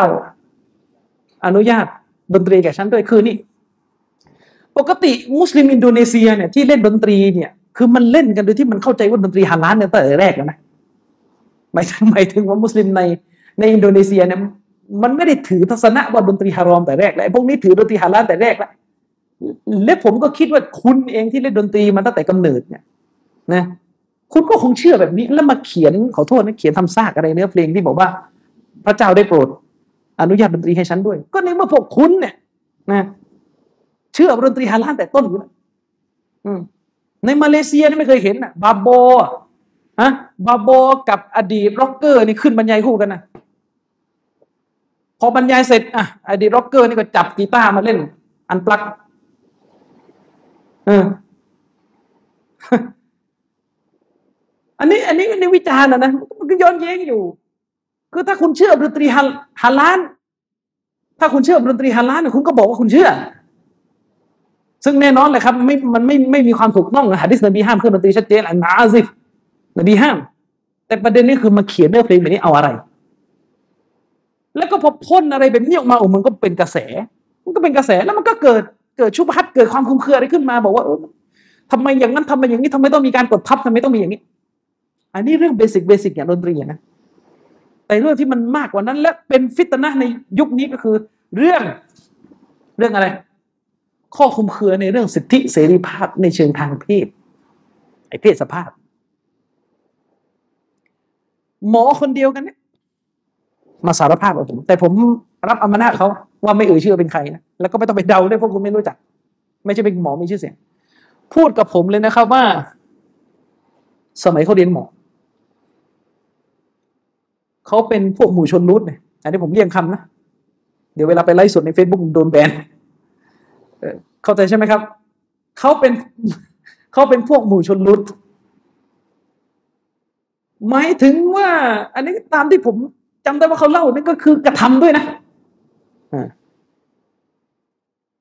เป็นหมู่ชนเดียวกับหมู่ชนรุดกระทำด้วย และตลอดเวลาที่เขา มีพฤติกรรมแบบนี้สาเหตุสำคัญก็มาจากข้อคุมเครือ ที่เขามีต่อศาสนา คือเขาหาข้อโต้แย้งเขาเรียกหา argument หาข้อโต้แย้งที่จะมาหักล้างไอ้ข้อคลุมเครือของฝ่ายนี้ไม่ได้ไงฝ่ายที่สนับสนุนสิ่งเหล่านี้เช่นเดียวกัน มีหมออีกคนหนึ่งเคยให้สัมภาษณ์กับงานวิจัยชิ้นหนึ่งงานวิจัยชิ้นนี้เขาเขียนขึ้นที่ปัตตานีแล้วหมอคนนี้เป็นคนอะไรที่ว่าเคยให้สัมภาษณ์เลยว่าเขาเนี่ยออกจากอิสลามไป เพราะเรื่องนี้แหละ เรื่องที่รับไม่ได้ ในประเด็นที่ว่าเขาไม่สามารถจะมีเพศสัมพันธ์กับผู้ชายได้กัน เห็นไหมแล้วเขารู้สึกว่ามันเป็นสิ่งที่โหดร้ายกับตัวเองหนึ่งสองสามสี่อะไรของเขาว่ากันไปเออซึ่งมันเป็นเรื่องที่น่าเศร้าที่ว่าณช่วงเวลาตอนที่หมอคนนี้กำลังเกิดข้อคงเคือเรื่องเนี้ยเป็นไปได้ว่าข้อโต้แย้งของฝ่าย ศาสนาไปไม่ถึงเขา เลยทำให้ความคงเคือที่เกิดขึ้นในใจของเขาเนี่ยนำไปสู่การที่เขาปฏิเสธหลักการของเราในขณะที่หมอคนแรกที่ผมเล่าเมื่อกี้ตอนหลังโตปะกับเนื้อกับตัวมา ตั้งแต่ได้เกิดการฟังข้อต้แย้งชุบฮัตความคุมเครือนะครับ ความคุมเครือ ถ้าเราปล่อยความคุมเครือเหล่านี้ให้อยู่ต่อไป มันก็จะกัดศรัทธาของคนให้อ่อนแอ และผมเชื่อเลยว่าสมัยนี้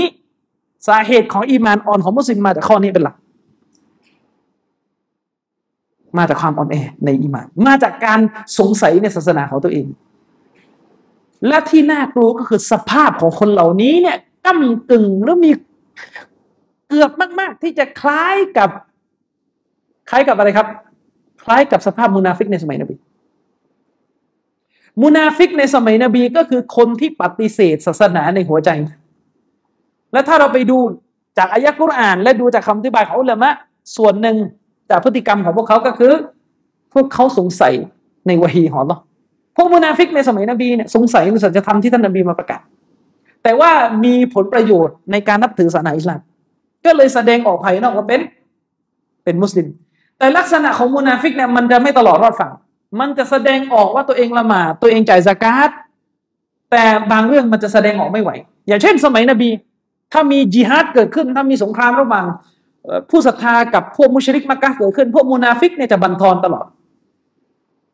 จะบั่นทอนตลอดจะขัดขวางการจิฮาดตลอด บางทีออกไปร่วมรบแล้วแล้วก็หนีกลับมา อย่างนี้เป็นต้น แล้วก็ไปว่าผู้ศรัทธาที่สู้รบ อย่างนี้เป็นต้นถือลักษณะมุนาฟิก โรคของพวกเขามาจากการสงสัย ในวะฮีที่ท่านนบีนำมาประกาศแต่ได้ประโยชน์กับอิสลาม คนที่กินชูบูฮัตสมัยเนี้ยคนที่กินข้อคุมเครือจนกระทั่งอีมานอ่อนในสมัยนี้เนี่ยส่วนลึกของหัวใจเนี่ยสงสัยเนี่ยศาสนา สงสัย อืม สงสัยในศาสนานะอย่างเช่น บางคนมุสลิมบางคนที่เป็นแนวเฟมินิสต์พวกนักสตรีนิยม บางคนอาจจะสงสัย ต่อวะฮีของศาสนา สงสัยว่าเอที่นบีมาสอนแบบนี้แบบนี้เนี่ยให้ผู้หญิงต่ออัตสามีน นบีเอาวาฮีมาหรือนบีเนี่ย คิดค้นเองแล้วก็กดผู้หญิง มันมีความสงสัยแบบนี้ดังขึ้นในหัวใจเออ แต่ว่าไม่กล้าเผยการปฏิเสธออกมา ด้วยกับประโยชน์ในดุนยาไม่ว่าจะเป็นครอบครัวอะไรก็ตามแต่เอาสิบินได้เป็นซานิกอย่างนี้เป็นต้นนะครับฉะนั้นชูบูฮาด้วยข้อสงสัยในศาสนาเนี่ยจะยิ่งเพิ่มขึ้นเพิ่มขึ้นเพิ่มขึ้นเพิ่มขึ้นเพิ่มขึ้น เมื่อมันเป็นผลมาจากข้อแรกเมื่อกี้คือการหาความรู้ศาสนาที่นอน ข้อสงสัยมันจะหมดไปได้ยังไงท่านหนึ่งวันตื่นมาดูหนังเกาหลี เที่ยงก็ดูหนังเกาหลี เย็นก็ฟังเพลง แล้วมันจะหมดในข้อสงสัยไอ้ในหนังเราเนี่ยเต็มไปด้วยข้อสงสัยอีก จริงหรือเปล่าเออ อืม ความน่ากลัวของสมัยนี้นี่ผมเปรียบเทียบเฉยๆนะความน่ากลัวของของภาพยนตร์สมัยนี้ภาพยนตร์บางเรื่องเนี่ย ภาพยนตร์บางเรื่องเนี่ยสอดแทรกปรัชญาความคิดที่ปฏิเสธพระเจ้า ที่ปฏิเสธพระเจ้า น่ากลัวยิ่งกว่าภาพยนตร์คือคือภาพยนตร์แบบเกณฑ์เกรียนโดนแบนอะคืออย่างนี้ ภาพยนตร์บางบางภาพยนตร์อะที่มนุษย์เราดู มันอาจจะไม่ได้สอดแทรกลัทธิไปเสียพระเจ้าเนอะไหม เป็นภาพยนตร์ที่สร้างขึ้นมาเพื่อความบันเทิง ก็มีของฮารอม มีการเปิดเอารอกมีมีมีการชี้นำพฤติกรรมไม่ดี แต่ไม่ได้สอดแทรก ไม่ได้สอดแทรกหลักศรัทธาหรืออากิดะที่ชั่วร้ายเข้ามาไม่ได้สอดแทรก ฟิตนะข้อคุมเครือต่างๆเข้ามานะครับ แต่ภาพยนตร์บางเรื่อง ไม่มีฉากความรุนแรง ไม่มีฉากดูดยาเสพติด แต่ใส่ ใส่สิ่งที่ชั่วร้ายแบบนี้เข้ามา ใส่ถ้อยคำบทสนทนาที่ทำให้คนรังเกียจศาสนา นี่น่ากลัว น่ากลัวมากนะครับ แต่มาตรฐานของสังคมสมัยนี้เนี่ย ภาพยนตร์ที่ สมมติเป็นภาพยนตร์ที่อสมมติมีการทำละคร เรื่องวัยรุ่นตีกันสมมติ มันก็จะเกิดปฏิกิริยาในสังคมว่าเฮ้ยหนังแบบนี้อย่าไปให้ลูกหลานดู เพราะว่าเดี๋ยวไปชี้นำให้เด็กใช้ความรุนแรง ซึ่งบางทีบางทีนะภาพยนตร์แบบนี้เป็นสิ่งที่ฮารอมในหลักการศาสนาดูไม่ได้ แต่ความชั่วร้ายที่อยู่ในภาพยนตร์แบบนี้ เป็นความชั่วร้ายในระดับของการทำให้เกิดการมีพฤติกรรมเรียนแบบที่ไม่ดี แต่ไม่ได้ใส่ความคิดไปเสียไม่ได้แต่ภาพยนตร์อีกอันนึงเป็นภาพยนตร์วิทยาศาสตร์ สมมติ เป็นภาพยนตร์วิทยาศาสตร์ แต่ใส่การการต่อต้านศาสนาเข้ามาการรู้สึกไม่ดีต่อศาสนาเข้ามา ใครเป็นว่าอันนี้น่ากลัวกว่า สมมติ ไม่ไม่ไม่แน่ใจว่าสมมตินึกมันศึกษาว่าได้ยินแว่วๆว่าเคยมีการทำสมมติมีการทำภาพยนตร์ประวัติชีวิตชาวดาวินผมคุ้นๆว่ามีการทำไหมใครพอทราบมันไม่ไม่แน่ใจนะสมมติมีการทำภาพยนตร์ประวัติชีวิต ชาวดาวินบางคนอาจจะรู้สึกเฮ้ยภาพยนตร์แบบนี้มีประโยชน์นะไปดูดีกว่านะมุสลิมบางคนคิดไม่เป็นก็ไปดูดีกว่า พอไปดูปุ๊บออกมารังเกียจศาสนา เพราะว่าอะไร พอเข้าไปดูโอ้โหไปเจอฉากที่ชาวดาวินเนี่ยโดนพาตัวขึ้นศาลโดนตัดสินให้ระงับการเผยแพร่ข้อมูลทางวิทยาศาสตร์ในศาสนาจักรมัน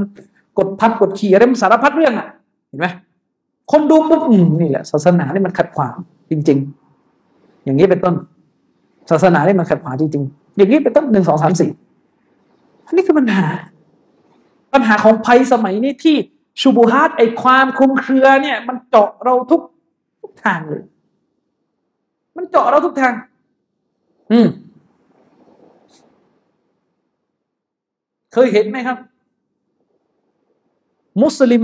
ผมเชื่อนะครับ อันนี้ถ้าเราพูดกันตรงๆนะทุกวันนี้ทุกคนก็รู้กัน ว่าปัญหาหนึ่งของสังคมมุสลิมณตอนนี้ก็คือ คนที่ไม่ยอมเป็นเพศตามที่อัลลอฮ์สร้าง ใช้คำนี้ด้วยกัน ไม่ยอมเป็นเพศตามที่อัลลอฮ์สร้าง มีความกำแหงขึ้นในการแสดงออก ดราม่าล่าสุดที่ขบวนพาเหรดนาราเนี่ยดูไหมในเฟซแกนนำของพวกนี้มาจากอะไร มาจากพวกนี้ อืม มาจากคนกลุ่มนี้จำนวนไม่น้อย ที่กำแหงกันอยู่ในศูนย์และไอ้ความกำแหงนี้เนี่ย มันยิ่งกว่ารุ่นของพวกผมนะ เขาหมายถึงว่ารุ่นตอนที่พวกผมเป็นเป็นนักศึกษามหาลัยเนี่ยคนพวกนี้ไม่ได้กล้าขนาดนี้เพราะรุ่นนั้นถ้าบอกสิ่งนี้ฮารามเขาก็ไม่เถียงเขาจะเป็นยังไงก็อีกเรื่องหนึ่งแต่มันจะไม่มีคำว่าเฮ้ยมันสิทธิ์ของกูอย่ามายุ่ง แต่พอมาตอนนี้ สิทธิ์ของกู นะให้อัลลอฮ์ตัดสินพวกมึงอย่ามายุ่งนี่วาทกรรมทั้ง discourse ปัญหา ปัญหาก็เรียกเป็นเป็นเป็นข้อคลุมเครือที่คนพวกนี้ได้กินเข้ามา อืม แต่จริงๆมันโต้ไม่ยากครับ อย่างนั้นถ้าติดตามรายการผมนะเราโต้แย้งคนพวกนี้ไปหมดแล้วก็ตอบไม่ได้ตอบไม่ได้นะครับ เราโต้แย้งคนพวกนี้ไปหมดแล้วอืม แต่พวกเขาก็ไม่สามารถที่จะโต้แย้งพวกเรา และเขาก็พอใจจะยินที่เดิมอันนั้นช่วยไม่ได้ ช่วยไม่ได้ แต่อย่างน้อย มันทำให้คนเห็น คนที่กินข้อมูลเครือได้เห็น ว่าไอ้สิ่งที่คนเหล่านี้ปฏิบัติกันอยู่เนี่ย หรือยึดถือกันอยู่ มันไม่มีน้ำหนักอะไรเลย ในทางเหตุผลนะครับ ความคุ้มเครือที่มันเกิดขึ้น และนำไปสู่การปฏิเสธหลักการของลลอเนี่ยแก่นแทของมันกลับไปสู่ประเด็นที่สามที่เราจะพูด ก็คือชาวัตอารมณ์ไฟต่ำอารมณ์ไฟต่ำความคลุมเครือกับอารมณ์ไฟต่ำจะทำหน้าที่คู่กัน มนุษย์มีอารมณ์ใฝ่ต่ำก่อน แล้วไปหาความคลุมเครือมา support อารมณ์ใฝ่ต่ำของตัวเอง นึกออกไหมครับ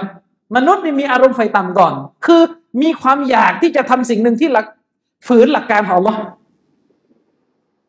อืมพอมันอยากปุ๊บมันเกิดอะไรขึ้น ไปเร่งหา ความคลุมเครือต่างๆ มามามามาพ่นให้เกิดความสับสนนะครับนี่ยกตัวอย่างสดๆร้อนๆกลับไปที่ประเด็นเมื่อกี้ที่ผมเล่าจากเหตุการณ์ที่ว่ามีวงอะไรผู้หญิงจากอินโดมาเล่นคอนเสิร์ตที่ไทย มีมุสลิมบางคน โพสต์หน้าเฟซบุ๊กนะมีมุสลิมบางคนที่โพสต์หน้าเฟซบุ๊กซึ่งเป็นมุสลิมที่อยากจะให้ดนตรีมันฮาลาลเพราะตัวเองอยากนะวิธีการหนึ่งที่ชัยตอนจะหลอกลวงลูกหลานอาดัมก็คือการทำให้ความอยากที่ตัวเองมีชาวาที่ตัวเองมี พัฒนาไปสู่การเป็นการสร้างความคุ้มเคือขึ้นต่อศาสนา มีคนหนึ่งเขาโพสต์ในเฟซบุ๊กเขาบอกว่า การที่อิสลามมาบอกว่าดนตรีฮารามเนี่ย เป็นเรื่องที่ไม่กินกับสติปัญญา ข้อคุมเครือของเขาคืออะไรรู้ไหมเขาบอกว่าเอาถ้าอย่างนั้นเนี่ยผม เขาบอกว่าผมใส่ ผมใส่ทำนองเข้าไปในการอาซาน มันก็เหมือนทำนองที่อยู่ในเพลงกันแหละถ้าอันนู้นฮารามทำไมอันนี้ฮาลาลและเขาก็ตั้งประเด็นว่า คือมันมันมีถึงขนาดที่ว่า เนี่ยทำนองที่เราอ่านในอาซานเนี่ยมันตรงกับโน้ตนั้นโน้ต C โน้ต E โน้ต B อะไรของมันนะถ้าคนที่ที่เล่นดนตรีจะรู้กันว่ามันมีคีย์โน้ตของมันใช่ไหมนี่มันจะเอาให้ได้นะมันจะเอาให้ได้ นี่คือพ่นความคุมเครือเพื่อจะบอกว่าเออนี่แหละอันนี้มันอันเดียวกัน อืมเขาเรียกว่าพ่นชูบฮัตความคุมเครือขึ้นเพื่อสนองความอยากของตัวเอง หลักฐานที่เอามาบอกว่าดนตรีฮาลานก็คือ ในการอาซานหรือแม้แต่ในการอันกุรอานมีคีย์อยู่ มีทำนองอยู่ มีคีย์อยู่ แล้วไอ้สิ่งเนี้ยมันมีมันมีมันมีในเครื่องดนตรี ฉะนั้นดนตรีก็เลยฮาลาลด้วยฮะดิษนบีพูดชัดๆว่าเครื่องดนตรีฮารามไม่สนอะแย้งสิจะแย้งยังไง ผมก็เลยแย้งกวนๆกับไม่นะถ้าใช้สูตรนี้นะ ในโลกเนี้ยของฮารามจะหมดโลก เพราะของระหว่างของฮารามกับของฮาลาลมันจะมีมิติที่ตรงกันอยู่แล้วซีนากับสามีภรรยามีเพศสัมพันธ์กัน จุดที่ตรงกันมีไหมมีไหมมีสรุปหรือไปอันเดียวกันถ้ามีคนคนหนึ่งบอกว่าซีนานี่ฮาลาลเพราะอะไร เพราะมันเหมือนกันอะมันเหมือนกัน เวลาสามีภรรยาหลับนอนกันมันเหมือนกัน อันนี้ตะกาวิบัติมันพังหมดได้อย่างเงี้ยไอ้จุดที่ไม่เหมือนกันคือการนีก้ามันตัดออก เออนึกออกไหมไอ้จุดที่ไม่เหมือนกันมันมันไม่พิจารณา มันพิจารณาจุดที่เหมือนกัน อืมอะไรอีก มีพี่น้องเคยให้ข้อมูลผมอะในน้ำส้ม น้ำส้มที่เรากินกันอยู่อะอันนี้ถ้ามีใครเรียนด้านนี้ก็ถ้าผมพูดผิดก็แย้งผมได้นะผมอาจไม่แม่นเรื่องนี้หรอก ในน้ำผลไม้ที่เรากินกันอยู่ตามตามร้านค้านะมันมีแอลกอฮอล์อยู่โดยตัว หมายถึงว่าในตัวผลไม้มันมีแอลกอฮอล์อยู่ แต่ว่าแอลกอฮอล์มันน้อยเป็นแอลกอฮอล์ที่มันมันมันเป็นตัวตนของมันในน้ำผลไม้คือมันน้อยมาก มันน้อยชนิดที่ไม่เมาอยู่แล้วเออ แต่ในขณะเดียวกันเราก็รู้กันว่าในสุราที่ศาสนาห้ามมันก็มีแอลกอฮอล์แต่แอลกอฮอล์ปริมาณมัน มันมาก แล้วถ้ามีคนคนหนึ่งใช้สูตรบอกว่าเออแอลกอฮอล์กินได้เพราะว่า ในน้ำผลไม้ก็มีแอลกอฮอล์ในตัวอยู่ ไม่เจ๊งกันหมดเลยไงนึกออกไหมครับ เออ ไม่ไม่เจ๊งกันหมดเหรอปัญปัญหาครับ ถ้าเป็นอย่างนี้นะปัญหาเนี่ยหรือบางคนบอกว่า เวลาเราย่างไก่แล้วไหมเนี่ยเวลาเราย่างไก่มัน มันก็มีอะส่วนที่จะทำให้เกิดมะเร็งจริงไหมนั่นแหละบุหรี่ก็เลยได้นะผมมันตรงกัน เนี่ยอย่างเงี้ยคือความเลอะเทอะอย่างเงี้ยเยอะ เขาเอาการที่ในคือเราไม่ปฏิเสธฟังให้ดีฮะดิษนบีไม่มีบทไหน บอกว่ามุสลิมห้ามใส่ทำนองในการอาซานเราไม่ได้ปฏิเสธคีย์ไม่ได้ปฏิเสธทำนองไม่มีศาสนาไม่ได้บอกว่าให้อาซานให้มันโอ้โห อาซานเต็มเสียงไม่เป็นทำนองไม่เป็นจังหวะเสียงหลงกันไม่ อิสลามไม่ได้ปฏิเสธทำนองที่ไพเราะนบีให้เราอ่านกุรอานด้วยเสียงด้วยทงทำนองที่ไพเราะ แต่เครื่องดนตรีก็คือเครื่องดนตรี นะเครื่องดนตรีเนี่ยมันต้องมานั่งบ่อยแล้วเครื่องดนตรีคืออะไร เครื่องดนตรีคืออุปกรณ์ที่เราสร้างมาแล้วเป็นแหล่งเกิดเสียงเนี่ยและเสียงของมันเนี่ยคนละอย่างกับเสียงที่อยู่ในระบบธรรมชาตินะอืมผมถามจริงๆเถอะว่าการที่คุณพยายามจะบอกว่ากีตาร์ฮัลลานการที่คุณพยายามจะบอกว่ากีตาร์ฮัลลานนะกีตาร์เนี่ยถ้าคุณเอามาเล่น คุณจะดีดให้มันเพราะ หมายถึงคุณจะดีดให้มันให้มันเบา คุณก็ดีดได้ เออ แล้วคุณจะดีดให้มันกลายเป็นเพลงเฮฟวี่เมทัลหนักกระโหลกก็ได้ไหมก็ได้ เออ แล้วคำถามคือคุณจะเอากีตาร์ซึ่งมีมีลักษณะแบบเนี้ยนะเอาไปเทียบกับทำนองในอาจารย์สมองสมองคุณอยู่ไหน สมองคุณอยู่ไหน ด้วยเหตุนี้เองในหลักการอิสลามจึงถือว่า สิ่งบางอย่างที่ตัวตนของมันฮาลาลแต่ถ้าสามารถเลียนแบบสิ่งฮารอมได้โดยตัวแล้ว สิ่งนั้นจะจะฮารามทันที อุลามะบอกว่าถ้าเราเนี่ยใช้ปากของเราทำเลียนเสียงกีตาร์ออกมาเลียนเสียงกลองออกมาเลียนเสียงเบสออกมาแล้วเหมือนเกียบไอ้นะฮารามเลย เพราะบรรลุเป้าหมายของการฮารามแม้ว่าจะมาจากปากของเรา เข้าใจไหมครับ ฉะนั้นตราบใดที่มันถูกทำออกมาแล้วมันยังมีความต่างจากเครื่องดนตรีจริง ๆ อยู่ มันก็ยังฮาลาลอยู่ ฉะนั้นถ้าเราใช้ปากของเราทำเสียงฮารอม เหมือนบางคนเขาทำปากเรียนเสียงกีตาร์เหมือนไหมเหมือน มันก็ฮารามครับ ไม่ได้นั่นคือประเด็น เหมือนกันนะครับ ศาสนาเนี่ยห้ามเรามอง เอารอกของผู้หญิง เอารอกของผู้หญิงก็คือตัวตนจริง ๆ ของผู้หญิง ร่างกายของผู้หญิงห้ามเรามอง แต่ถ้ามีการวาดรูปวาดรูปเอารอกผู้หญิง ห้ามมองไหมก็ห้ามมีว่าจะไม่ใช่อวัยวะจริงๆอะเพราะมันคือสีมันคือรูปวาดแต่มันบรรลุเป้าหมายของการยั่วยุ เหมือนกัน ศาสนาห้ามเรามองเอาร่องผู้หญิงบอกว่ามันเป็นเหตุไปสู่การเกิดฟิตนะในเรื่องทางเพศแม้คุณจะวาดรูป แต่เมื่อมันบรรลุเป้าหมายเดียวกันศาสนาก็ห้ามจะมาอ้างว่ามันไม่ใช่อวัยวะจริงมันเป็นแค่สี มันเป็นแค่เส้น มันเป็นแค่ปากกาไม่ได้ มันบรรลุเดียวกัน แล้วความน่ากลัวนะเกมสมัยเนี้ยความน่ากลัวเกมสมัยเนี้ยมีชุบฮัตนี่ล่าสุดมีคนส่งมาให้ดูเกมหนีละหมาด ผมก็ไม่รู้เกมอะไรนะมีคนส่งข้อมูลมาให้ผมเป็นเกมหนีละหมาดเห็นไหมผมเห็นในเพจพวกเอทิสเอามาโพสต์หนึ่เหมือนเล่นเกมหนีละหมาด นี่คือสิ่งที่คนที่ไม่หวังดีต่ออิสลามเนี่ยพยายามทำทุกอย่างให้เยาวชนมุสลิมออกจากหลักการศาสนาทีละก้าวทีละก้าวทีละก้าวนะครับฉะนั้นสาเหตุของการอีมานตกเนี่ยไม่เกินสามอย่างนี่แหละครับ อันนี้คือการแบ่งแบบใหญ่ๆนะไม่เกินสามอย่างเนี่ยมันกลับมาสู่สิ่งนี้ สภาพอีมานตกกลับมาสู่สามอย่างนี้ชีวิตของมนุษย์วนเวียนอยู่กับสิ่งนี้ และจุดเริ่มต้นของหายนะมาจากการที่เริ่มไม่หาความรู้ศาสนาอยู่ตลอดนี่คือจุดเริ่มต้นเลยคือคือคือไม่แน่ใจนะถ้าเราดูแต่ละคนอาจจะไม่ตรงกัน บางคนจุดเริ่มต้นมาจากอันหลังนะชูบฮัตคืออยู่กับการสนองความอยากของตัวเองไปวันๆคือคือบางคนเนี่ยอาจจะโตมาเนี่ยพ่อแม่ เลี้ยงดูมาให้ท่องกุรอานให้เรียนกุรอานอย่างดีเลย พอเข้าชีวิตวัยรุ่น ไปเสพชูบฮัตมาไปเสพชูบฮัตและอันนี้ก็เข้ามาทีหลังพอเข้ามาทีหลังไปลากไปลากออกจากการเรียนศาสนา การอยู่กับการหาความรู้ศาสนา มาอยู่กับสิ่งที่ชั่วร้ายหรือบางคนเกิดมาก็คือความรู้ศาสนาไม่ค่อยหาเนี่ยมี เกิดมาความรู้ศาสนาไม่ค่อยหาเนี่ยมีนะครับ ความน่ากลัวของยุคนี้คืออะไรรู้ไหมครับ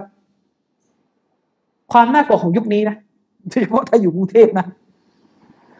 คือการที่เราเนี่ยไปร้านอาหารมุสลิมนะต้องมานั่งสงสัยว่ามันใช้วัตถุดิบฮาลาลหรือเปล่าในกับมุสลิมด้วยกันนะตอนนี้อืม นี่พอดี ลูกศิษย์เพิ่งเล่าเมื่อวานเลยบอกว่ากินก๋วยเตี๋ยวมุสลิมร้านหนึ่งอยู่หลายอยู่เป็นช่วงหนึ่งเลย มารู้ทีหลังว่าลูกชิ้นที่ขายที่ใส่ในก๋วยเตี๋ยวไม่ใช่ลูกชิ้นฮาลาลไม่ได้ใช้ลูกชิ้นฮาลาลใส่ ใช้ลูกชิ้นที่ไม่มีฮาลาลสาเหตุเพราะอะไรเพราะมันถูกกว่า นี่ไง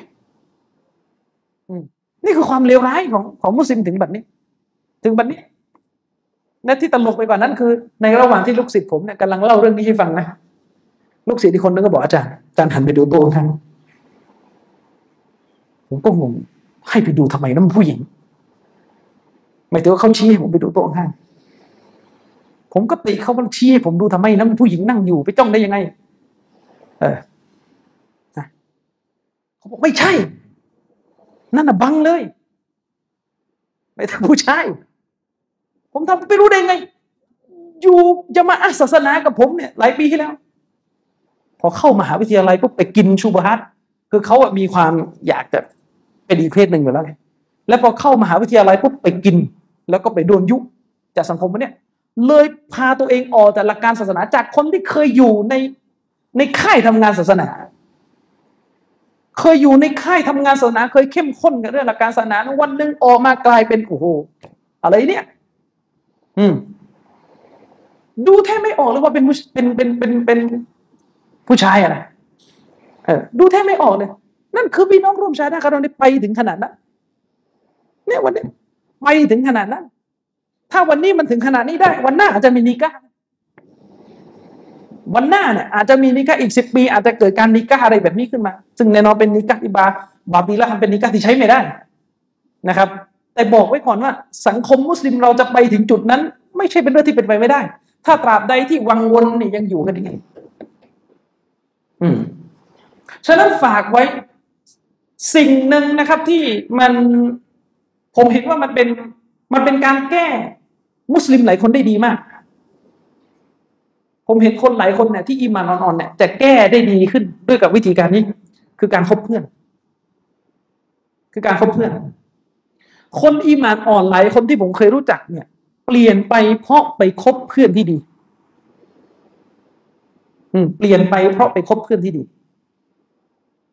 หลายคนนะครับทำเลยแล้วเปลี่ยนไปเพราะไปคบเพื่อนที่ดี แต่แน่นอนเลยครับ ทุกอย่างมันเป็นดาบสองคม ถ้าคนดีบางคนเนี่ยไปคบกับคนชั่วเนี่ยก็ต้องระวังนะถ้าคบแล้วก็ไม่เป็นนะคนชั่วก็ลากตัวเองออกจากความดีไปสู่ ความชั่ว แต่ในขณะเดียวกันถ้าคนชั่วไม่เจอโอกาสของคนดีเลย ไม่เจอสังคมของคนที่มีอิมานเลยเขาจะจมอยู่ในความชั่วดังกล่าวนั้นต่อไปถ้าเรารู้ตัวเองว่าเราเนี่ยกำลังมีอีมานอ่อน อย่าพยายามหนีออกจากจามะเพราะมนุษย์เราเนี่ย อีมานที่มันจะเพิ่มขึ้นมันเพิ่มขึ้นด้วยการอยู่ในบรรยากาศที่มีจามะที่ดีนะครับ และเช่นเดียวกันเราจะเสียจามะที่ดีไป ก็ต่อเมื่อในจามะนั้นเกิดการฝ่าฝืนต่อ Allah ขึ้นฮะดิษของท่านนบีบทหนึ่งสำคัญมากท่านนบีบอกว่า มาตาวัดดัสนานนะครับ في الإسلام أو في الله ท่านนบีบอกว่าคนสองคนเนี่ยจะไม่รักกันในหนทางของอัลลอฮ์หรือรักกันในหนทางของอิสลามفيفرق بينهما แล้วอัลลอฮ์เนี่ยก็จะไปแยกเขาออกจากกันน่ะจะไม่มีสภาพเช่นนี้เกิดขึ้น إلا ยกเว้น بذنب ยกเว้นด้วยกับอะไรครับ ด้วยกับบาปยุฮดิซุอาฮดุฮุมายกเว้นด้วยกับบาปที่หนึ่งในสองคนนั้นกระทำขึ้น ฮะดิษบทนี้กำลังจะบอกเราว่า การมีเพื่อนที่ดีที่ทำให้เกิดการเพิ่มพูนของอีมานเนี่ยเป็นความโปรดปราน เป็นความจำเริญที่อัลลอฮฺประทานให้แก่ชีวิตเรา เป็นของขวัญอย่างหนึ่งที่สำคัญมาก เพราะฮิดายะของอัลลอฮ์ที่มาถึงเราเนี่ย หลายครั้งผ่านคนดีที่อยู่รอบข้างเราแต่ฮะดิษบทนี้กำลังจะบอกเราว่า ตราบใดที่คนสองคนเนี่ยคบกันบนฐานที่รักกันเพื่ออัลลอฮ์ หมายถึงคบกันบนฐานที่พยุงการพักดีต่ออัลลอฮ์ไปเรื่อยๆ ถ้ายังอยู่แบบนี้ไปตลอดอัลลอฮ์จะไม่แยกเขาออกจากกัน แต่ถ้าคนสองคนที่ตั้งเจตนาในตอนแรก ว่าคบกันเนี่ยเพื่ออัลลอฮ์แต่สุดท้ายอัลลอฮ์ก็ไปแยกเขาออกจากกัน แสดงว่าในวงนั้น เกิดคนใดคนหนึ่งทำบาปขึ้น แล้วไม่มีการห้ามปรามแล้วมันก็เกิดการแตกแยกขึ้น และจะสัมมาหาอะไรกับคนที่เริ่มต้นคบค้า สนิทกับคนด้วยไม่ได้เป็นในหนทางของล่อแต่แรก จะเกิดอะไรขึ้นครับวันหนึ่งก็แตก วันหนึ่งก็จะห่างเหินกัน วันหนึ่งก็จะถูกแยกออกจากกันพอให้ไม่แยกออกจากความบาดหมางก็แยกออกเพราะไม่มีอะไรจะสนิทกันต่อแล้วอย่างที่เป็นต้นเหมือนกับชีวิตของพวกเราในมหาลัยถ้าพูดกันแบบไม่โลกสวย เราเคยมีเพื่อนคนหนึ่งเราคบกับเขาเพราะอะไร เพราะว่าต้องเรียนด้วยกัน ไม่ได้ไปเพื่อรอดนะเพราะว่าต้องเรียนด้วยกัน วันหนึ่งเมื่อเรียนจบ ความสัมพันธ์ก็จางลง ทุกคนก็แยกแยะกลับไป เพราะมันเป็นการคบค้ากันที่ไม่มีบารอกาตั้งแต่แรกเป็นการคบค้ากันที่ไม่มีบารอกาตั้งแต่แรก ฉะนั้นจะเกิดอะไรขึ้นถ้าคนคนนึงเนี่ยเลือกที่จะคบกับคนชั่ว เลือกที่จะคบกับคนชั่วตั้งแต่ต้น เลือกที่จะเข้าไปอยู่ในจมาอะที่ไม่มีอีหมานตั้งแต่แรก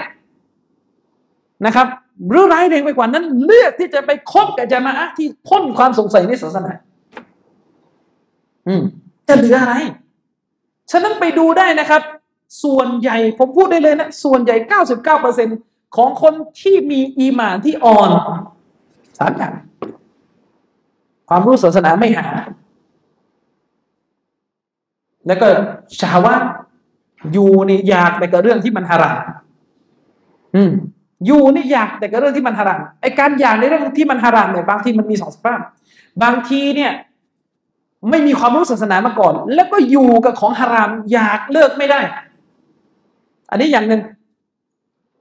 นะครับ หรือบางทีเนี่ยอยู่กับความรู้ศาสนามาก่อนแล้ว แต่ว่าไปลอง ไปลองสิ่งไม่ดี ไปลองทำสิ่งไม่ดีดูแล้วทีนี้ตะเลิดมีมีทั้งคู่นะครับ ผมจะยกตัวอย่างเพื่อนคนหนึ่งที่เคยรู้จักกันสมัยก่อน อันนี้เป็นบทเรียนของชีวิต เพื่อนคนนี้เนี่ย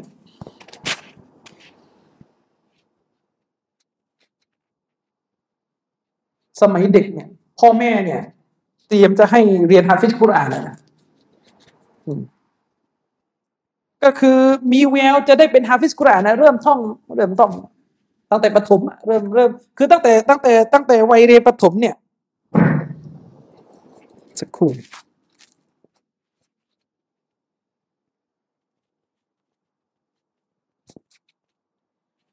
คือตั้งแต่วัยเรียนวัยเรียนประถมเนี่ย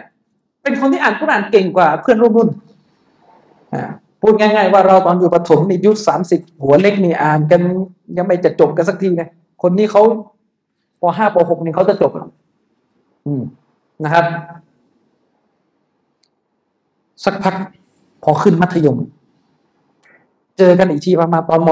.4 จากเด็กที่เคยตั้งใจจะเรียนฮาฟิสนะ คือผมรู้แค่ว่าตอนที่เขาจบม .6 มาเนี่ย ก็สมัยนั้นโอ้โหเน็ตมันไม่มีอะไรยุคผมมันไม่ได้มีอินเทอร์เน็ตติดต่อ ยังใช้จดหมายเขียนหากันอยู่เลย แล้วก็เด็กใครมันจะไปเขียนจดหมายส่งไปรษณีย์มันยาก ส่วนใหญ่ถ้ารุ่นนั้นจบม .6 กันไปแยกย้ายไปไม่รู้จะได้เจอกันอีกเมื่อไหร่อ่าจบม .6 โทษจบม .6 กันไปก็ไม่รู้เมื่อไหร่จะได้เจอกันอีกเมื่อไหร่รู้แค่ว่าเออตอนจบม .6 ได้ยินแค่ว่าเออเขาเล่าว่าเออพ่อเขาก็ส่งเรียนฮาฟิซมาเจอกันอีกทีตอนม .4 มาเจอกันอีกทีตอนม .4 จำไม่ได้ว่าเจอเพราะอะไร เจอกันอีกทีตอนม .4 เนี่ยโอ้ยผมยาวถึงบ่าแล้วใส่เสื้อหนังเกงหนังเฮฟวี่เมทัลนะงงว่าเฮ้ยทำไมไปไปไปโดนอะไรมาทำไมเปลี่ยนในขนาดนี้นอกไหมก็ไปสืบมาได้ ว่าตอนที่เข้าไปเรียนฮาฟิสมันไปเรียนปอนอกในฮาฟิส คือโรงเรียนเนี่ยมันก็อย่างว่านะบางคนก็พ่อก็ส่งไปด้วยความตั้งใจ บางคนก็เอาเด็กไม่ไหวแล้วส่งมาล้าง ก็ไปโดนในพวกแพร่อิทธิพลอเมริกาแบบเนี้ยเข้ามาในปอนอกก็เข้าไปไปเจอเพื่อนในพวกเล่นเล่นเสื้อวงรู้จักไหมพวกเล่นเสื้อวงเฮ้ยมึงวงนี้นะวงนั้นนะทีนี้ไปลองไปอะไรมันคลั่งหลุดหลุดนึกออกไหมไปลองฟังนู่นอะไร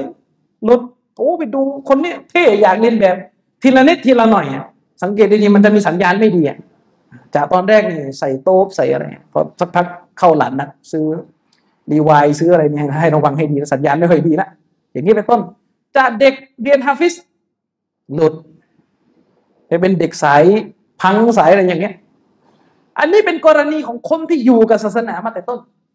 แต่ไปเจอบรรยากาศไม่ดี และความน่ากลัวเนี่ยไปเจอเพื่อนไม่ดีมันไม่ได้ไปเจอที่ผับนะ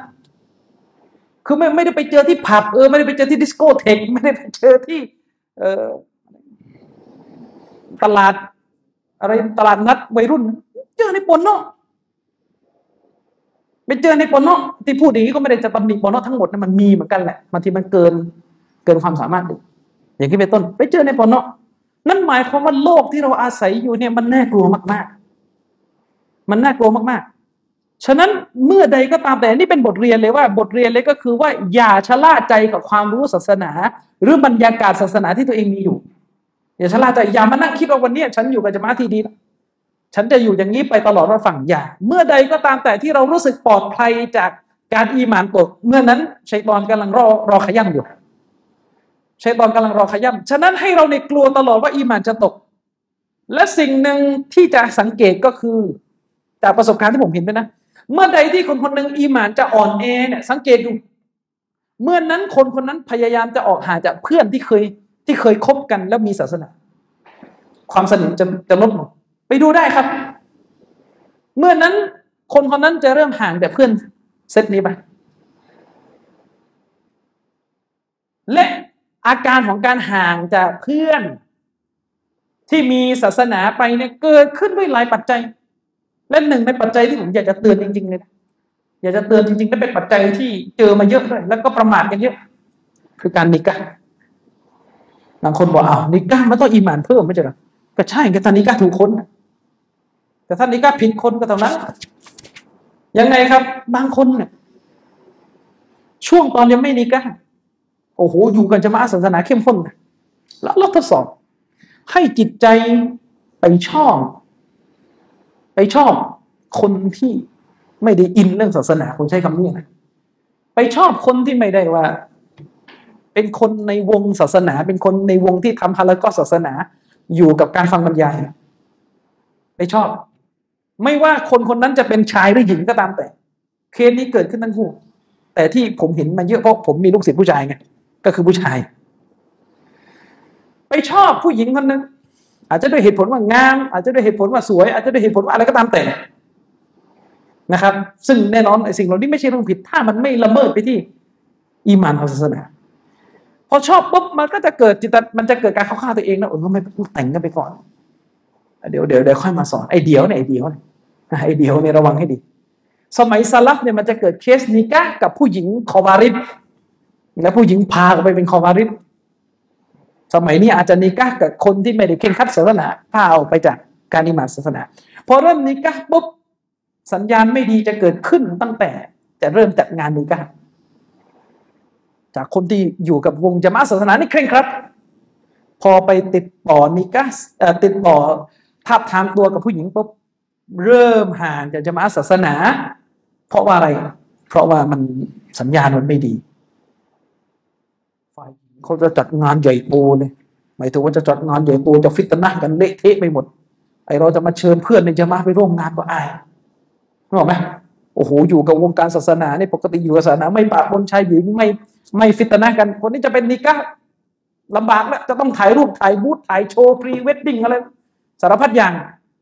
หันมาดูเพื่อนในวงจะมาอายเพราะอายทำยังไงทางทางออกดีคือห่างพอห่างปุ๊บตอนแรกก็ ใช้ตอนล่อให้ให้ให้ให้คิดดีกว่าเออมันก็เลยแค่แค่วันแต่งก็วันแต่งทั้งที่จริง ๆ มันควรไม่ต้องแต่งกันแต่ต้นนะถ้าเป็นอย่างนี้เออนบีให้เราหาคนที่มีอีมาน อืม ไม่ใช่หาคนไม่มีอีมานแล้วไปแก้ที่หลัง อืม แต่นี่มันก็จะมีการคิดแง่ดีก่อน คิดเข้าข้างตัวเองก็ได้ไม่ใช่คิดแง่ดีสิคิดเข้าข้างตัวเอง แต่งก่อนแต่งก่อนแล้วก็ค่อย เดี๋ยวค่อยเปลี่ยนพอแต่งไปแล้วตะเลิดกว่าเดิม มาไม่ได้ติดขัดกว่าเดิมเพราะเป็นพอเป็นสามีภรรยาแล้วบรรยากาศคือ คุณอยู่กับคู่ครองที่ไร้ ความเข่งครัดยีิบสี่ชั่วโมง ในขณะที่จะมาอาศาสนาคุณนี่มันนานสัปดาห์หนึ่งมาเจอครั้งหนึ่งหรือบางทีสองสัปดาห์เจอครั้งแล้วมันจะรอดไหมนะครับฉะนั้นคำพูดหนึ่งที่ผมเคยถอดออกมาจากวาทะของชัยคุณอิสลามเอบนุตัยมียะอิบนุตัยมียะท่านเสียชีวิตโดยไม่ได้แต่งงานนะแต่ท่านพูด แหลมคมมากเกี่ยวกับประเด็นเรื่องคู่ครองเอบนุตัยมียะบอกว่าตระเขาเรียกว่าถ้าเราเนี่ยป่วย การป่วยเนี่ยทำให้ลิ้นของเราไม่อร่อยในอาหารเข้าใจยังการป่วยเนี่ยทำให้ลิ้นของเราไม่มีทางอร่อยในในอาหารชั้นใด คู่ครองที่อีหมานแย่ไม่มีทางที่ทำให้หัวใจของเราเนี่ยเพิ่มอีหมานขึ้นได้ฉันเหมือนกันเหมือนกัน ถ้ามีคู่ครองที่อีหมานแย่อยู่ข้างๆนะครับ บรรยากาศในบ้านยากครับ ที่จะทำให้คนคนหนึ่งสามารถลึกซึ้งหรือเคร่งครัดในหลักการศาสนาขึ้นได้ เพราะนั่นนะมันคู่ชีวิตยิ่งกว่าเพื่อนที่ไม่ดีสิมันเป็นของคู่กันนะครับอะตอนนี้ก็สามโมงแล้วก็คงจะฝากในส่วนการบรรยายครั้งนี้เพียงเท่านี้นะครับเดี๋ยวจะมีถามตอบใช่ไหมโอเคครับ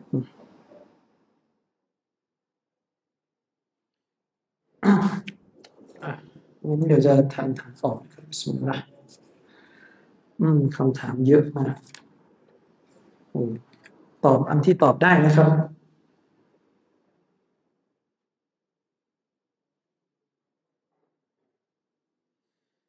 ทำยังไงไม่ให้หัวใจออกห่างศาสนาถึงแม้ในสถานที่ที่เราไม่ค่อยมีจังหวะที่ดี ในยุคปัจจุบันเนี่ยเราเรามีสิ่งที่ดีมากอันหนึ่งถ้าเราใช้ให้มันถูกวิธีก็คือพวกสื่อโซเชียลในกรณีที่เราเนี่ยอยู่ในสังคมที่ไม่มีจังหวะที่ดี แล้วจะทำยังไงให้อิมานของเราเนี่ยมันคงไม่ออกห่างจากศาสนาอย่างที่ผมบอก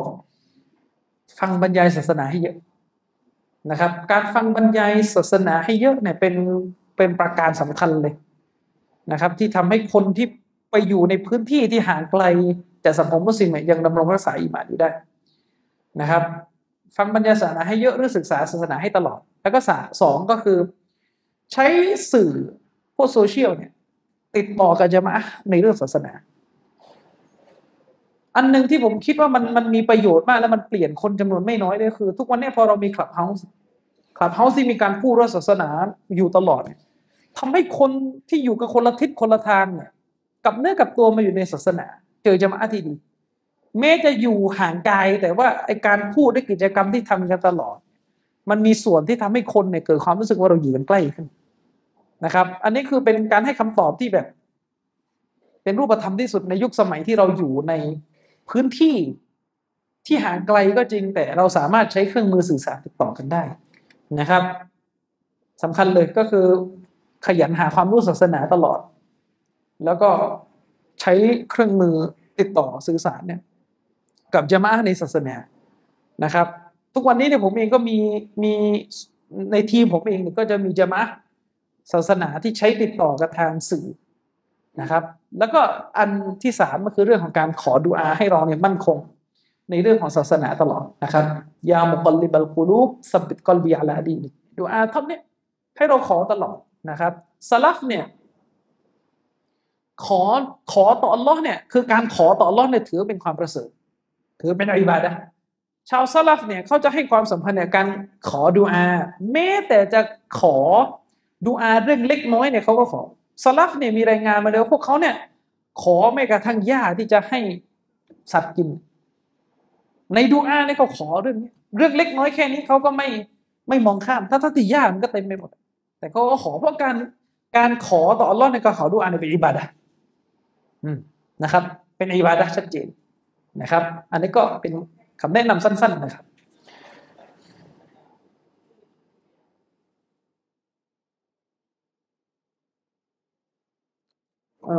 พี่น้องถามมาเกี่ยวกับเรื่องการสัญญกรรมนะครับเออบางเรื่องนี่ผมก็ตอบได้บางเรื่องผมไม่เคยค้นนะครับนะครับถามเรื่องสัญญกรรม การสัญญกรรมเนี่ย แยกเป็นสองชนิดก่อนก็คือ การสัญญกรรมที่เป็นลักษณะเข้าไปแก้ไขอวัยวะมนุษย์ที่มันปกติอะมันปกติ มันไม่ถือเป็นผิดปกติ เช่นเสริมจมูกนี่ไม่ได้ฮารามคือจมูกของเราสมมุติไม่ได้เรียวนะเหมือนในสื่อที่เขาหลอกเราเนี่ยไม่ได้เรียว ไม่ได้เออไม่ได้สวยนะครับ ไม่ได้โด่งจมูกเราอาจจะไม่มีดั้งอะไรมาก แบบนี้ไม่ใช่ผิดปกติเขาเป็นจมูกปกติอยู่ อันนี้สัญญกรรมไม่ได้นะครับ แต่ถ้ามันเป็นเรื่องความบกพร่องทางร่างกาย อันนี้อันนี้หลักการศาสนาอนุญาตให้ ให้ทำทำสัญญกรรมในความหมายที่แก้ไข ความผิดปกติทางร่างกายที่มีมาแต่กำเนิดได้นะครับ ส่วนเรื่องฉีดโบท็อกซ์เนี่ยนี่วันละอะไรไม่รู้พอผมก็ยังไม่รู้เลยว่าฉีดโบท็อกซ์คืออะไร นะครับฉีดผิวฉีดผิวเนี่ยนี่ตอบไม่ได้ครับ เพราะว่าผมไม่มีความรู้เกี่ยวกับกลไกของสิ่งนี้ แต่ต้องดูว่ากระบวนการเหล่านี้มันคืออะไรกันแน่นะครับฉีดผิวฉีดโบท็อกซ์ไม่ทราบกันการเปลี่ยนแปลงสภาพจากชายเป็นหญิงหรือหญิงเป็นชาย ถือว่าเป็นการตกศาสนาไหมครับ และถ้าเป็นบาปถือเป็นบาปใหญ่ไหมนะครับ เปลี่ยนแปลงสภาพนะครับหลักการศาสนานี่จะแบ่ง จะแบ่งสองกรณีที่อิหม่ามนาววีรอฮิมฮุลลอฮ์ได้อธิบายไว้ในการชาร์ฮะดิษซอฮีมุสลิมในในซอฮีมุสลิมมีฮะดิษบทหนึ่งผมเล่าคร่าวๆแล้วกันว่าในนครมดีนะณณเวลานั้น มีผู้ชายกลุ่มหนึ่ง ที่เป็นผู้ชายซึ่งมีจริตจักร้านคือมีท่าทางทางธรรมชาติ ที่ติดตัวมาแต่กำเนิดเลยเรียกว่าเป็นธรรมชาติที่ที่มันติดมาแล้วมันแก้ไม่ได้แล้วคือ มีท่าทางทางธรรมชาติที่ไปทางลักษณะแบบผู้หญิงแต่ว่าไม่ได้ประเจิดประเจือแบบวีดไว้แบบสมัยนี้นั่นไม่ใช่นะคือหมายถึงว่าเป็นบุคคลที่ฮะดิษระบุว่าเป็นกลุ่มคนที่รู้กันในนครมดีนะเป็นผู้ชายกลุ่มผู้ชายที่รู้กันว่าพวกเขาเนี่ย ไม่มีความปรารถนาทางเพศต่อเพศจริงไม่รู้สึกกับผู้หญิงแล้วก็ลักษณะการพูดการจาเนี่ย ที่ที่เขาฝืนไม่ได้เลยนะมันติดมา ก็คือมันไปทางจะอ่อนช้อยแบบผู้หญิงในกรณีแบบนี้เนี่ย หลักการศาสนาไม่เอาโทษไม่เอาโทษ คนที่เกิดมาปุ๊บลักษณะท่าทางไปทางผู้หญิงเนี่ยโดยที่เขาไม่ได้ไม่ได้พยายามจะเป็นหญิง ที่มันเราอธิบาย ไม่ได้พยายามจะเป็นหญิง ไม่ได้กำแหงที่จะไปหายเพศเองพยายามจะเป็นผู้ชายเต็มตัวแล้ว แต่ว่ามันก็เหลืออยู่ อย่างนี้เป็นต้น ในกรณีเช่นนี้เนี่ยหลักการศาสนาถือว่าเขาได้รับการอภัยถ้าเคนี้นะซึ่งในในฮะดิษเนี่ยระบุว่าคนกลุ่มนี้เคยขออนุญาตท่านนบีเข้าไปพูดคุยกับท่านอุมุสลามะภรรยาท่านนบีโดยเขาเป็นกลุ่มคนที่ไม่มีอารมณ์ทางเพศตามที่ชาวบดีนะรู้กันตอนนั้น ท่านนบีก็อนุญาตให้เข้าไปให้เข้าไปพูดคุยถามไถ่เรื่องศาสนา และฮะดิษก็ระบุว่าพอปรากฏว่าคุยไปสักพักคนกลุ่มนี้ดันไปพันนาถึงลักษณะ ความงามของผู้หญิงและเข้าหูนบีนบีก็สั่งให้ออกจากบ้านไปเลยโดยที่ท่านนบีเอาการที่พวกเขาพูดถึงลักษณะความสวยของผู้หญิงมาเป็นหลักฐานชี้ว่าแสดงพวกนี้ ยังมีอารมณ์ทางเพศกับผู้ชายเลยฉะนั้นจึงไม่อนุญาตให้คุยกับผู้หญิงปะปนอย่างนี้นบีก็ นะครับ อันนี้คือกรณีแบบนี้กรณีในแบบที่ตัวเขาเนี่ยไม่ได้แสดง ไม่ได้พยายามที่จะแบบทำตัวให้เป็นผู้หญิง ไม่ได้มีอะไรที่เป็นลักษณะเกินเลยไปกว่าจริตจักรานทางธรรมชาติ กรณีเช่นนี้เนี่ยถ้ามันยังเหลือความอ่อนช้อยแบบผู้หญิงอยู่ อันนี้ศาสนาถือว่าไปเพราะเขาไม่ได้ตั้งใจมันติดมาแต่กำเนิด แต่ที่ศาสนาห้าคือการพยายามไปเรียนแบบผู้หญิง พยายามเรียนแบบผู้หญิงนะครับ ไม่ใช่มันเป็นอะไรที่เกินกว่าจริตจักราทางธรรมชาตินะมีความภาคภูมิใจที่จะไปเป็นอีกเพศหนึ่งมีความกำแหงมีความพยอง มีความไม่แคร์มีความสิทธิอะไรทั้งหลายเลยเนี่ยอันนี้ศาสนาห้ามก็ถือเป็นบาปถือเป็นบาปใหญ่ด้วย อันนี้คือแค่ทำพฤติกรรมนะแค่ทำพฤติกรรมโดยเฉพาะอย่างยิ่งในสมัยนี้มีการไปกินยา ผมได้ข้อมูลมานะครับว่า มันมีการไปกินยาเพื่อลดนะลดฮอร์โมนใช่ไหมลดฮอร์โมนจนกระทั่งไม่รู้จริงมันข้อมูลที่ได้ยินมาว่าถ้ากินเยอะๆเนี่ย ตัวอวัยวะเพศมันจะเล็กลงแล้วก็คล้ายๆเหมือนหมดหมดศักยภาพออกไปแล้วก็หน้าอกอะไรก็จะจะจะจะออกมา แล้วก็ที่เห็นกันมากจะเป็นเลือดเทอะก็คือเวลาจะละหมาดจะใส่ตาละกุงอันนี้อันนี้เป็นลักษณะที่ที่เขาเรียกเข้าขายดูหมิ่นศาสนาทำไม่ดี ถ้าเป็นอย่างนี้นะบาปใหญ่แน่นอน แม้จะยังไม่ได้ผ่าเลยนะเป็นบาปใหญ่ชัดเจนเป็นบาปใหญ่ แต่ถ้าถามว่าจะตกศาสนาไหมจะตกก็ต่อเมื่อเขาอิสติกบัตกำแหงในความชั่วของตัวประการที่หนึ่งจะตกศาสนาก็ต่อเมื่อเขากำแหงในในการทำผิดของตัวเอง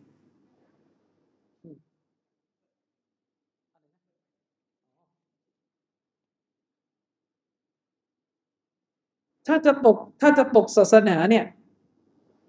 ก็คือเขาจะกำแหงในความผิดของตัวเอง เวลามีคนบอกว่าสิ่งที่คุณทำเนี่ยฮารามนั้นผิดในการศาสนา ก็พูดแบบไม่แคร์แล้วบอกเรื่องของกูทำไมกูจะทำมึงมีปัญหาอะไรอีก เป็นลักษณะกำแหงแบบอิบลิสทำผิดหลักการศาสนา แต่ไม่มีความกลัวไม่มีความเกรงมีความยิงพยองเราเรียกกุฟร์ชนิดนี้เรียกการตกศาสนาชนิดนี้ว่าเป็นกุฟร์อิสติกบาร์ ซึ่งคนจำนวนไม่น้อยในสมัยนี้ที่มีลักษณะพฤติกรรมแบบนี้จะเป็นแบบนี้ฉะนั้นถ้าจะตกศาสนาเนี่ยจะตกจากช่องทางนี้หนึ่งหรือถ้าจะตกศาสนาที่ชัดกว่านี้ก็คือการที่เขาออกมาบอกเลยว่า พฤติกรรมแบบนี้ฮาลาลสำหรับเขานะครับ แต่ถ้าเขาไม่มีสองอย่างเขาเป็นลักษณะอาจจะอันนั้นแหะไปเรียนแบบผู้หญิง แต่พอมีคนบอกว่าฮารามมันเงียบ ไม่เถียงไม่กำเหงยอมรับแล้วก็เงียบแล้วก็อันนั้นต่อ อันนั้นก็เป็นบาปใหญ่เหมือนกับที่คนเหมือนกับที่บาปประเภทอื่นเกิดขึ้นในสังคมนะครับ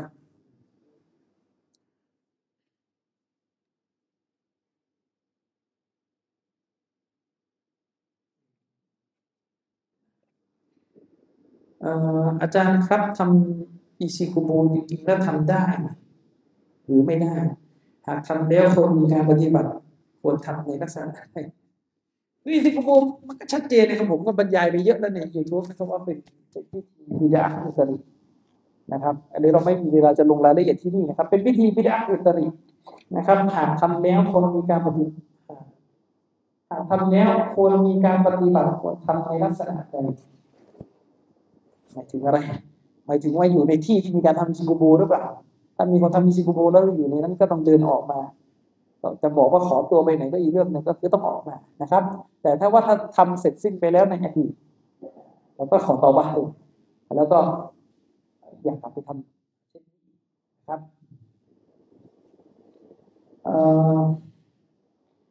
วางตัวอย่างไรในการทำงานร่วมกันระหว่างใช้เป็นเวลานานๆในวันวันละหลายชั่วโมงพยายามอยู่ห่างรู้สึกไม่กล้าพูดจาเล่นด้วยแต่ก็กลัวบรรยากาศ เกินอยู่กับคนเยอะๆแล้วคือมันอย่างนี้ครับ โดยพื้นฐานเนี่ยถ้าเอาตามหลักการศาสนาจริงๆคือไม่ควรเป็นธุระอะไรที่ไม่จำเป็นกันเลยนะครับ เพราะว่าโดยพื้นฐานในบรรลุสิตนะโดยโดยเรื่องต้นไม่ไม่ควรจะเข้ามาโดย ไม่ไม่ควรจะธุระกันโดยพื้นฐานแต่การสั่นาสันให้แบ่งแยกชัดเจนการคุยกับเพศตรงข้ามไม่มีเหตุจำเป็นยังเป็นปัญหา แต่ว่าพอในโลกที่เราเป็นอยู่ อย่างเช่นเรามีอยู่ในมหาลัยเนี่ยการใช้ชีวิตในมหาลัยเมื่อไขมันผิดการศาสนาตั้งแต่ต้นเรื่องนะแต่เรามาเรียนเพราะว่าสภาวะที่ต้องไปทำงานแต่ต้องเข้าใจก่อนนะครับว่ารูปแบบการเรียนมหาวิทยาลัยในแบบที่เป็นทุกวันสิ่งที่ตรงตามชริอะห์เลยสิ่งที่ตรงตามชริอะห์เลยมีผู้หญิงก็เรียนในที่ของผู้หญิงผู้ชายก็เรียนในที่ของผู้ชายแต่พอเป็นสภาวะแบบนี้ขึ้นนะพอมันมาถึงจุดนี้แล้วเนี่ยผมแนะนำสั้นๆ แค่ว่าคุยเท่าที่จำเป็น คุยเท่าที่จำเป็น อย่าคุยสองต่อสองทุกช่องทางคุยเท่าที่จำเป็นอย่าคุยสองต่อสองแล้วก็ไม่ไม่มีการพูดจาได้คุยในเรื่องที่เป็นประเด็นจะทำไม่จะไม่ต้องทำหน้าบึ้งแต่ก็คือจะต้องไม่มีการหยอกเล่นหรือพูดจาอะไรที่มันเป็นลักษณะนำไปสู่ฟิตนะซึ่งเรารู้อยู่แล้วว่าแบบไหนคือฟิตนะเรารู้แก่ใจว่าอะไรนะครับฉะนั้นก็คุยเรื่องที่จำเป็นจำเป็นต้องจำเป็นจริง แล้วก็ระวังการประชุมอะไรที่มันไม่มีประโยชน์ประชุมแล้วประชุมอีกประชุมโน่นนี่นั่นจะลงรถนะครับ ให้คุยเท่าที่จำเป็นให้มีกิจกรรม การเรียนการสอนการการการทำฮาลาก็กุรอานเยอะๆแทนจะดีกว่านะครับ แล้วก็ลดทอนการพูดคุย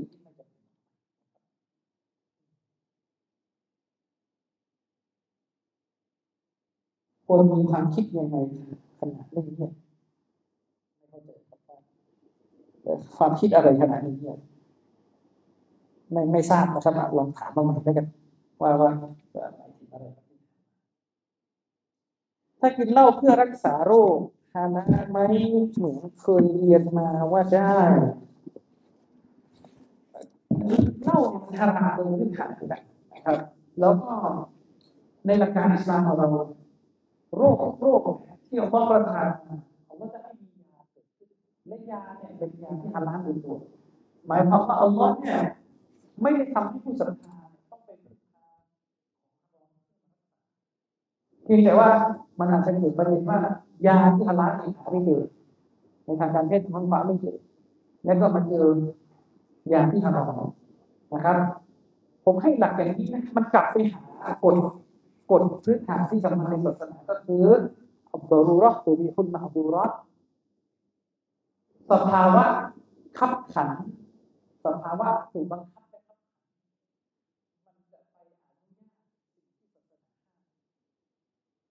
อนุญาตสิ่งถูกห้ามก็เหมือนที่เราเคยเรียนกันมาว่า เราไปตกอยู่ในบาปเป็นหลงในบาปเดียวแน่นอนถ้าเราเจอหมู เราไม่ยังมีจะกินถ้าเราไม่มีลำบายได้จริงนะ สภาวะขับขันเช่นนั้น ศาสนาก็อนุโลมให้เรารับประทานสุกรเพื่อต่อชีวิตได้ในสภาวะการที่เราเอาเหล้ามารักษาครับอกว่า การใช้เรารักษาอันนี้มันได้รับการยืนยันจริงๆได้อย่างว่ามันรักษาได้จริง และมันมีผล มากแค่ไหนทันทีที่ว่าถ้าเราไม่ใช้เรารักษาเนี่ย มันจะทำให้เราเนี่ยหายนะเลยไหมเสียหายเลยไหมหรือเรามียาโดยนะครับ อันนี้ต้องดู ถ้าสมมุติว่าเราเนี่ย ไม่ใช้เหล้ารักษา ซึ่งผมไม่รู้ว่านี่ต้องถามหมอมันมีด้วยโรคที่แบบ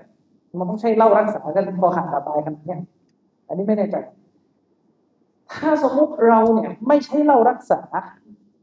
เราไม่ได้ไปใช้เหล้ามารักษา แล้วจะเป็นเหตุให้เราเนี่ยคือหายนะเนี่ยคือเป็นเรื่องของขาดบาดตายแล้วไม่ได้แล้วไม่งั้นจะเดือดร้อนแย่ๆสภาพร่างกายมันแย่แน่ๆเลยถ้ากรณีที่ขับขันแบบนี้ก็ไม่รู้จะทำยังไงก็เรียกไม่ได้ก็ ก็ทำไปนะครับ ในสภาพนั้นถ้าเกิดสภาพนั้นจริงๆนะเช่นถ้าไม่ได้ใช้เหล้ารักษาจะตายจะแขนขาดขาขาดหรืออะไรทำนองนี้คือสภาพร่างกายเย่เลยนำไปสู่ การที่ชีวิตจะสูญเสียล้มตายอันนี้ก็อนุโลมสภาวะคำขันนะครับ แต่แน่นอนไม่ใช่ชาวบ้านนะจะมาบอกก็เกิดสภาวะที่จริงคนที่จะวิจัยว่าจะเป็นนั้นจริงและท้ายที่สุดก็ให้กำกับกับผู้รู้อีกรอบหนึ่งว่ากรณีเช่นนี้มองยังไงแต่ถ้าสมมุติเป็นแค่การมองว่าถ้าใช้เราแล้วมันจะรักษาแบบเสริมๆมันไม่ได้อันนี้ไม่ได้ก็ต้องใช้ยาตัวอื่นไปก่อนนะครับ ถ้าในหัวใจมีเรื่องไม่ดีขึ้นมาเช่นอิจฉาคิดแง่ลบ หรือเรื่องบาปบาปควรแก้ยังไงครับ การอิจฉาเนี่ยวิธีที่จะแก้ได้ผลก็คือเราต้องเข้าใจก่อนว่าเนื้อแท้ของการอิจฉาคืออะไรการที่เราอิจฉาคนอื่นก็แสดงว่าเราเนี่ยไม่ชอบที่คนคนนั้นมีบางอย่างอยู่ในตัว ซึ่งเป็นสิ่งที่เราไม่อยากให้มีอยู่ที่เขาและอยากให้มีที่เราแท อุลามะได้กล่าวว่า ความเขาเรียกความอิจฉาเนี่ยโดยเนื้อแท้ของเราโดยแก่นแท้ของเรา มันคือการที่เราไม่พอใจกับการที่อัลลอฮ์ได้เป็นความบุญมันคือการที่เราไม่พอใจที่อัลลอฮ์เนี่ยไปประทานความโปรดปรานความดีงามกับคนอื่นฉะนั้นเนื้อแท้ของการอิจฉาเนี่ยมันเหมือนเราเป็นก้าวล่วงเป็นก้าวล่วงกำหนดของ เช่นคนคนหนึ่งเขารวย การรวยของเขาเป็นความปรดปรานที่ใครประทานครับอัลลอฮ์ประทานให้แต่เราอิจฉาอิจฉาเขานั่นหมายความว่าจริงๆที่เราอิจฉาเขาคือเราไม่อยากเขารวยเราไม่อยากเขารวยพอเขารวยแล้วเราอยู่ไม่ได้ เราไม่อยากเขารวยซึ่งไอการที่เราไม่อยากให้เขารวยเนี่ยจริงๆมันไม่ใช่แค่เขานะที่เราเป็นเรากำลังมีปัญหากับอัลลอฮ์เรากำลังจะพูดเป็นในว่าอัลลอฮ์ไม่น่าให้คนคนนี้รวย เรามีปัญหากับการที่เรากระทำความผิดพลาดแม้ว่าจะไม่ได้คิดแบบนั้นแต่เนื้อแท้มันอัตโนมัติมันจะไปอย่างนั้น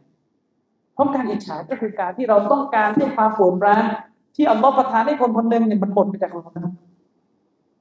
นั่นแหละอิจฉาจะเป็นเรื่องใหญ่แล้วมันเป็นอะไรที่มันกัดกินทำลายล้างมนุษย์กันมากความอิจฉาฉะนั้นการแก้ไขความอิจฉาที่นักวิชาการศาสนาหนึ่ง คือการที่เราเนี่ยจะต้องรู้ว่าการที่เราอิจฉาเท่ากับว่าเราไปก้าวล่วงสองการแก้การอิจฉาก็คือการที่เราเนี่ยจะต้องขอต่อรอบว่าให้เราได้ในแบบเดียวกันกับที่เขาได้ มันไม่ใช่ปัญหาไงคือถ้าเราเห็นคนคนนึงเนี่ยรวยแล้วเราอยากรวยบ้าง โดยที่เราเนี่ย ไม่ได้มีประสงค์ที่จะทำไม่ได้ไม่ได้คิดว่าอยากให้คนนั้นบนรวยกลับไปจนซะ ถ้าสมมติเราเห็นคนนึงรวยแล้เราอยากรวยบ้างแล้เราขอต่อรอบว่าขอให้ฉันนั้นมีวิธีแบบเขาบ้างไม่ใช่ปัญหาและการแก้ปัญหาความอิจฉาก็จะแก้ด้วยวิธีแบบนี้ให้ขอต่อรอดให้เราได้รับแบบเดียวกับเขานึกออกไหมครับ ให้ขอต่อรอดให้เราได้รับแบบเดียวกับเขาอืม และอีกอันหนึ่งที่มักจะแก้ได้ผลก็คือการที่เราเนี่ยไปชมคนที่เราอิจฉาให้ครับ เวลาเราอิจฉาคนหนึ่งปุ๊บให้เราชมเขามันจะทำให้หัวใจของเราที่อึดอัด และที่จะเป็นศัตรูกับเขาจะจบทุกวันนี้เรามีเฟซบุ๊กถ้าเราอิจฉาใครก็ไปชมเขาในเฟซกันนะไปชมเขาช่วยช่วยช่วยได้เยอะนะช่วยได้เยอะเวลาเราเห็น แต่ต้องเป็นการชมที่ไม่ใช่เป็นลักษณะตอนไม่ใช่เป็นลักษณะ เอ่อ กับกรอบนะชมต่อหน้าแล้วก็ไปด่าท่านหลังเช่น สมมติเราเห็นเพื่อนของเราเรียนได้คะแนนไม่ชม ชมเขาเยอะๆชมชมมากๆมันจะทำให้ความอิจฉาได้มีต่อเขาเป็นเบาบางเบาบางลงก็ก็แก้ได้จริงๆหรือไปทำดีกับเขาไปทำดีกับเขาพยายามทำดีกับคนที่เราอิจฉามันจะค่อยๆลดส่วนเรื่องคิดแง่ลบ คิดแง่ลบ มันก็ คือการคิดแง่ลบการคิดแง่ลบเนี่ย มันก็มันก็มันก็จะจะสัมพันธ์กับการอิจฉานะ มันต้องถามว่าคิดคิดแง่ลบเรื่องอะไร ถ้าคิดแง่ลบกับคนอื่นวิธีแก้มันก็ไม่มีอะไรมากกว่าการทำสิ่งที่ตรงข้ามการรู้จักหัดคิดแง่ดีให้แก่คนอื่นบ่อยๆนะครับ อืม แต่ถ้าเราคิดแง่ลบกับคนเพราะเราอาคติกับเขาแล้วเราจะแก้อย่างไรก็ต้องตั้งคำถามกับตัวเองครับพยายามตั้งคำถามตัวเองตลอดว่าถ้าคนคนหนึ่งเขาคิดกับเราแบบถ้ามีคนมาคิดกับเราแบบนั้นบ้างเราต้องการความที่ทำหรือการคิดแง่จากเขาบ้างไหมถ้าเราต้องการอย่างนั้นก็ต้องให้กับเขาอย่างนั้นเหมือนกันฉะนั้นการคิดแง่ลบกับมนุษย์ด้วยกันโดยมากมักจะมาจากความอคติ ที่เรามีกับคนคนหนึ่งแต่แล้ววิธีการแก้ไขที่เราคิดแง่ลบกับพี่น้องมุสลิมคนนั้น ก็คือการพยายามไปเคลียร์กับเขาพยายามเคลียร์กับเขาหรือพยายามทำดีกับเขาแล้วมันจะลดทอนความรู้สึกอคติที่เรามีกับเขานส่วนการคิดเรื่องบาปาคนแก้อย่างไรมันก็กลับไปสู่จุดที่เราบรรยายเลยนะครับเรื่องที่มาแก้ปัญหาสามปัจจัยเป็นให้ได้นะครับความรู้สึก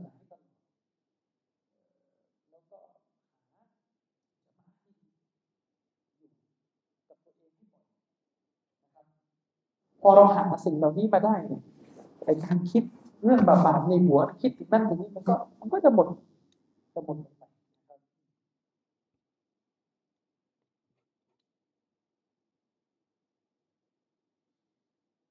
ทำอย่างไรให้สามารถนิ่งเฉยกับสื่อในโซเชียลหรือสังคมเป็นเฟซอันนี้เรื่องจริงหลายคนเคยใช้ได้ผล เป็นเฟซลองเป็นเฟซดูแล้วก็จะพบว่าอะไรในชีวิตที่มันวุ่นวายจากเฟซบุ๊กมันดีขึ้นเยอะในนี้คำแนะนำสำหรับคนที่เข้าไปเล่นเฟซนี่ก็มันมันมันแย่มันแย่ทีนี้บางคนถามว่าปิดเฟซแล้วก็ใน YouTube ก็มี ใน YouTube ก็มี คือไอการปิดหนีเนี่ยมันก็ใช้ได้ไม่ตลอดรอดฟังเพราะว่าบางอย่างก็หนีไปตลอดไม่ได้นะครับ ฉะนั้นทำอย่างไรให้นิ่งเฉยแก่สื่อในโซเชียลที่มันชัดอยู่ ถ้าเรามีชีวิตแบบไม่อยู่คนเดียวหรือว่าเราไม่ได้ใช้ชีวิตโดยลำพังคนเดียวเราใช้ชีวิตกับคนในครอบครัวด้วยอะไรก็ได้พยายามจำกัดสื่อโซเชียลให้มันเล่นได้ในที่สาธารณะจะทำให้การเล่นของเรามันมันมันอายผู้อื่นด้วยมันระงับไปด้วยพอได้ไหมครับนี่เป็นต้น เคยมีเรื่องหนึ่งที่ผมรู้มารู้มา นะครับ มีคนคนหนึ่งได้รับบททดสอบผู้ชายบางคน ได้รับบททดสอบจากการเสพติดสื่อลามกสังเกตดูพฤติกรรมของคนที่เสพติดสื่อลามกมักจะเป็น คือไม่ใช่ทุกคนนะเดี๋ยวเดี๋ยวไปไปเหมารวมไม่ไม่ไม่ใช่พฤติกรรมของคนที่เสพติดสื่อลามักจะมาจากพฤติกรรม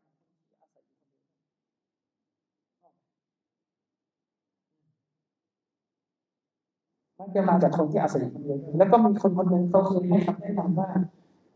การที่จะเลิกเสพติดสื่อเราต้องได้ก็คือ การต้องพาตัวเองไปใช้ชีวิตอยู่กับคนที่เราอายเขาได้เกรงใจเขาจะเป็นใครก็ตามเนี่ยใช้ชีวิตอยู่ในห้องเดียวกันมันจะเป็นตัวหนึ่งที่คอยสกัดกั้นให้เราลดปริมาณสิ่งนี้ลงแล้วก็ เพราะว่าความชั่วบางอย่างมันต้องทำแอบ ทีนี้เมื่อเราทำแอบเมื่อเราเป็นคนที่จะทำความช่วในบางอย่างต้องทำแอบก็ต้องพยายามทำให้ตัวเองไม่อยู่ในที่รับอยู่กับครอบครัวอยู่กับอะไรก็ตามแต่สิ่งเหล่านี้มันก็จะลดทอนอย่างนี้เป็นต้นนะครับ แต่ว่าแน่นอนะถ้าไปโยนเอากับจะมาอาที่อยู่ได้กันแล้วก็ทำเชื่อกันได้สบายใจหมดทุกคนในนี้ก็หายนะกันเลยแม่กันไปเลยนะครับฉะนั้นสื่อโซเชียลเนี่ยอันที่หนึ่งก็คือพยายาม กำจัดวิธีการใช้สื่อโซเชียลโดยให้มันอยู่ในที่สาธารณะให้ได้ เพื่อจะทำให้เราเนี่ยเล่นมันโดย โดยโดยไม่ไม่ไม่ไปเล่นอะไรเลอะเทอะในประการที่หนึ่งแต่นั่นแหละสมัยนี้มันยากนิดนึงก็คือตรงโทรศัพท์เพราะว่าถ้าตราบใดตราบเท่าที่เรายังมีห้องนอนส่วนตัวตราบนั้นเนี่ยมันก็ยังแก้ปัญหาได้ไม่ตลอดรอดฝั่ง ตราบนั้นมันก็ยังแก้ปัญหาไม่ได้ตลอดรอดฝั่งทีนี้มันก็จะเกิดคำถามขึ้นว่า คือมันมีหลักการข้อหนึ่งมีสอนก็คือ ถ้าเราละทิ้งอะไรทั้งหมดไม่ได้เนี่ยก็ไม่ได้หมายว่าเราต้องไปทำทั้งหมดคือหมายถึงความชั่วเนี่ยสมมติมีสิบอย่าง เราทิ้งทีเดียวสิบอย่างไม่ได้ ก็ไม่ได้หมายว่าให้เราทิ้งสิบอย่างไม่ได้จะทำทั้งหมดพยายามทิ้งอะไรทิ้งไปก่อนได้อย่างที่ผมบอกถ้าในเมื่อเราเล่นเฟซบุ๊กแล้วเจอคลิปวิดีโออะไรที่มันเป็นปัญหา นะครับ เราก็เป็นเฟซบุ๊กใส่อย่างนี้เป็นต้นหรือไม่ก็มีวินัยกับตัวเองก็คือรับ friend เฉพาะคนที่โพสต์แต่เรื่องที่ดีงามแต่มันก็มันก็มันก็ยังมีวิพ้นเรื่องไอ้ที่ผมบอกคลิปวิดีโออะไรไม่ดีโฆษณาอะไรที่มันมันฮารามเต็มไปหมดอย่างนี้เป็นต้นฉะนั้นถ้าปิดเฟซบุ๊กได้ก็ปิด ส่วน YouTube นี่ผมไม่มีความรู้นะว่าจะทำยังไงมันจะกันคลิปไม่ดีนนั้นเป็นเรื่องที่เราจะต้องนึกตลอดแต่ว่าเอัลลอฮ์มองเราอยู่อืมและสภาวะที่เราจะออกห่างจากสิ่งนี้ได้อย่างที่ผมบอก มันไม่มีวิธีที่ยั่งยืนมากไปกว่าการที่เราเนี่ยเราเราตัวเองอยู่ในจมาอะที่ดีตลอด แล้ววันหนึ่งเนี่ยสิ่งที่เราพอมันซึมซับมันจะเพิ่มความเข้มแข็งจนทุกคนจะออกจากมันได้ นะครับ ผมมีเพื่อนคนหนึ่งผมรู้จัก เออแกเป็นคนที่ เป็นคนที่ติดการฟังเพลงมาก แบบคลั่งว่าแต่คลั่งคลั่งพวกคลั่งติดร้องมันมันคลั่งจริงๆเวลามันคลั่งเออรู้จักกันยากๆติดมากติดซื้อสมัยนั้นยังไม่มี เขาเรียกแบบเว็บไซต์แบบปัจจุบันนะมูลอยู่เขาเป็นก็ซื้อมดเทปซื้อซีดีก็ติดติดติดเพลงติดอะไรติดติดนิตยสารเพลงก็คลั่งหมดอะไรติดกับสิ่งที่คลั่งหมดฟังเพลงนี่มือนกันยิ่งกว่ากินอาหารดีกว่ายิ่งกว่ากินอาหารดีโอ้บ้านอยู่ริมมัสยิดพอเขาอาซานปุ๊บเบาพออาซานเสร็จปุ๊บเปิดท่อขนาดนั้นติด มันจะเลิกยังไงดีมันติดเนี่ยเลิกก็เลิกไม่ได้ ไม่รู้จะหักดิบยังไง สุดท้ายเนี่ย สิ่งเหล่านี้มันจะจบลงก็คือ คือพอดีตอนนั้นแกติดยายาเสพติดสมัยนู้นก็โอ้โหรุนแรงอะฉีดเฮโรอีนกันสมัยรุนแรงมากคือยาเสพติดคือไม่ได้จะบอกว่าตอนนี้ดีนะตอนนี้มันก็มันก็ผิดอยู่ดีแหละแต่กำลังจะบอกความรุนแรงมันมันเทียบไม่ได้ สมัยนั้นนะผมเกิดที่ยะลาเกิดที่อำเภอยะหายะหาคือแหล่งโอ้สักสามสิบปีที่แล้ววัยรุ่นเขาไม่ค่อยเรียนศาสนากันวัยรุ่นโดยเฉพาะวัยรุ่นตำบลผมนะก็จะเป็น ทั้งซอยก็จะเป็นแบบเด็กวัยรุ่นผมยาว ใส่กางเกงกันนะครับ น้อยคนจะเรียนศาสนาทุกส่วนใหญ่ก็อยู่แบบจิ๊กโก้แต่ก็ก็มีญาติท่านหนึ่งนะครับแกก็ติดยาติด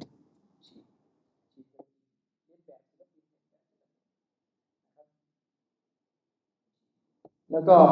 ได้ฟังได้สุดท้ายไม่รู้จะทำยังไง แม่เขาต้องมาปรึกษาพ่อ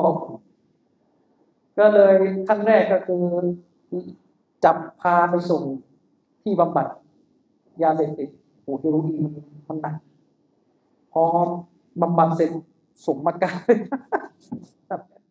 ส่งมากันนั่นแหละบังคับให้ไปมักกะก็คือพ่อเขาก็ไปก่อนแล้วก็พาไปอยู่มักกะเกือบ สิบห้าปีนะครับ ไปอยู่มักกะสิบห้าปีไปเย็บกับพี่ยอดขายเพราะคนปัตตานีเราส่วนใหญ่คนยะลาเราส่วนใหญ่ไปเย็บกับพี่ยอดขายไปอยู่ที่นั่นถึงจะเลิกได้มักกะสมัยนู้นไม่มีอะไรเลยแกแกตอนที่แกกลับมาแล้วตอนนั้นแกแกหายยาเสพติดแกก็เขาบอกว่าโอ้ไปมักกะยุคนั้นนะคือเกิดที่ประเทศไทยเนี่ยมันสังคมมุสลิมไทยไม่ได้เคร่งคัดเลยเลย ไปมักกะรุ่นนั้นรุ่นนั้นเชคบินบาสยังอยู่ เชคอับดุลอาซิซบินบาสยังอยู่แกบอกผมเลยว่า เดินเนี่ยนะเดินในมักกะมีผู้หญิงเดินสวนหันไปมองนิดหนึ่งหันไปจ้องมองเหลตำรวจศาสนาอยู่ใกล้ๆก็จะเอากระบองอะเคาะหัวบอกให้หยุดแล้วก็คนมาลายูเราจะไปอยู่บนเนินเขาอะบ้านที่มันสร้างบนเนินเขาพอมัสยิดฮารอมเขาอาซานปุ๊บสมัยนู้นมันจะมีรถตำรวจมา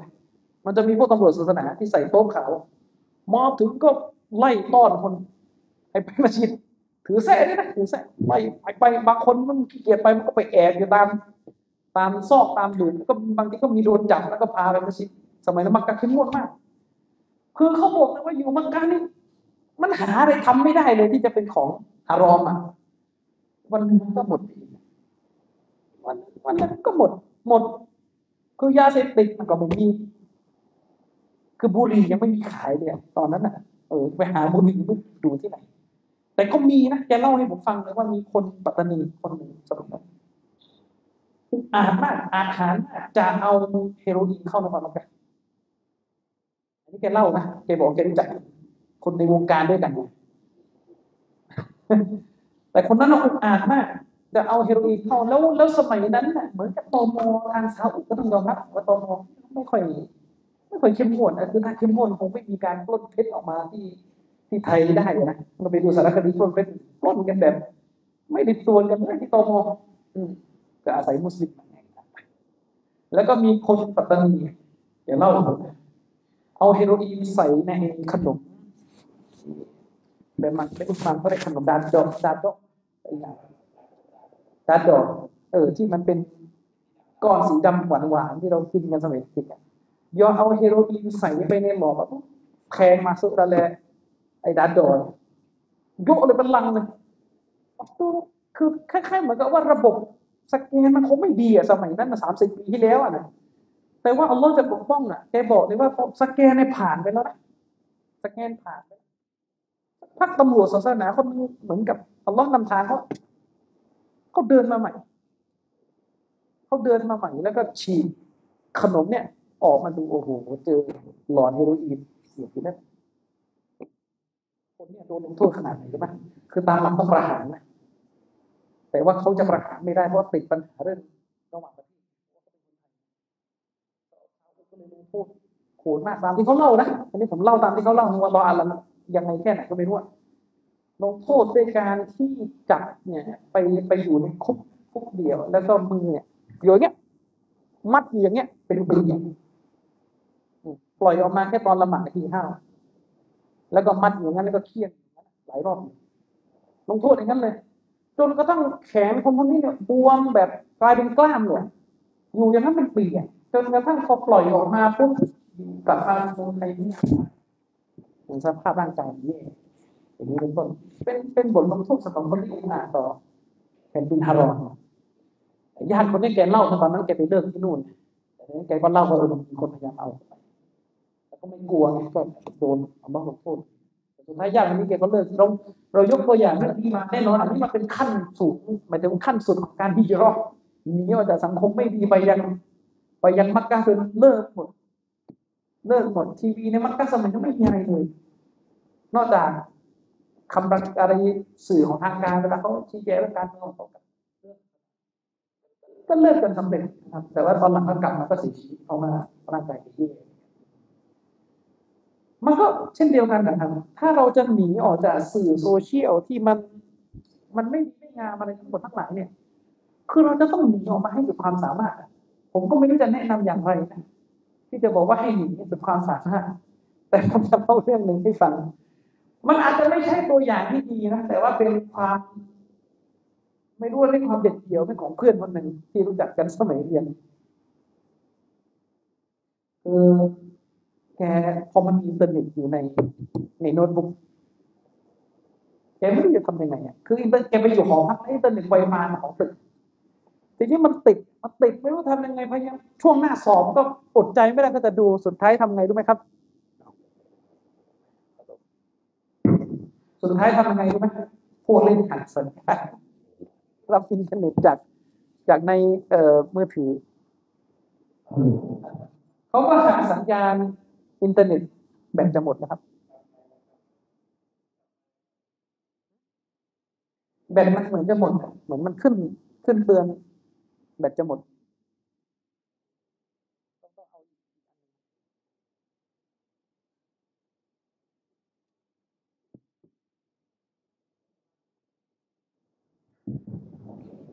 นั่นแหละครับก็อันนี้เป็นตัวอย่างที่เราไปที่บางครั้งเราต้องเราต้องกล้าทำอะ เพราะว่าสื่อโซเชียลที่เราเสพมันแล้วมันบาปการลงโทษจากที่เราต้องนี่น่ากลัวแต่นั้นบางครั้งอาจจะต้องแลกด้วยการทำอะไรขนาดนี้ก็ ก็แล้วแต่เราพิจิตของแต่ละคนนะก็ต้องไปลองดูนะครับ อยากให้อาจารย์ช่วยอธิบายเรื่องของอายะห์แห่งพันธีนะรู้จักไหมอายะห์แห่งพันธีนะอายะห์สรีบูนีนะ ส่วนใหญ่คำที่จะใช้กันในคนมาลายูเราอายะหนึ่งพันยีนัดเนี่ยมันก็คืออายะในสุรอัตตอละอายะที่สองกับอายะที่สามนะครับ อันนั้นลองลองไปดูความพูาถึงเรื่อของการตะวักกันต่อลอสุภานะฮุวาตาลานะครับ แล้วก็อัลลอฮฺจะพาไช่วยอธิบายเรื่องของอายะหนึ่งพันยีนัดให้ฟังได้ไหมครับ จากการศึกษาที่ผ่านมาสามารถศึกษาเรื่องนี้ได้เพิ่มเติมกับตำนานได้ไหม อย่างไรครับคือคืออายะดีนะเนี่ย มันมีการเอาไปอธิบายจนเลอะเทอะเยอะครับ ในในในหมู่คนทางมาลายูเราเนี่ยจนกระทั่งหมูมันกลายเป็นสูตรสำหรับการการหาริสกีอะอย่างนี้เป็นต้น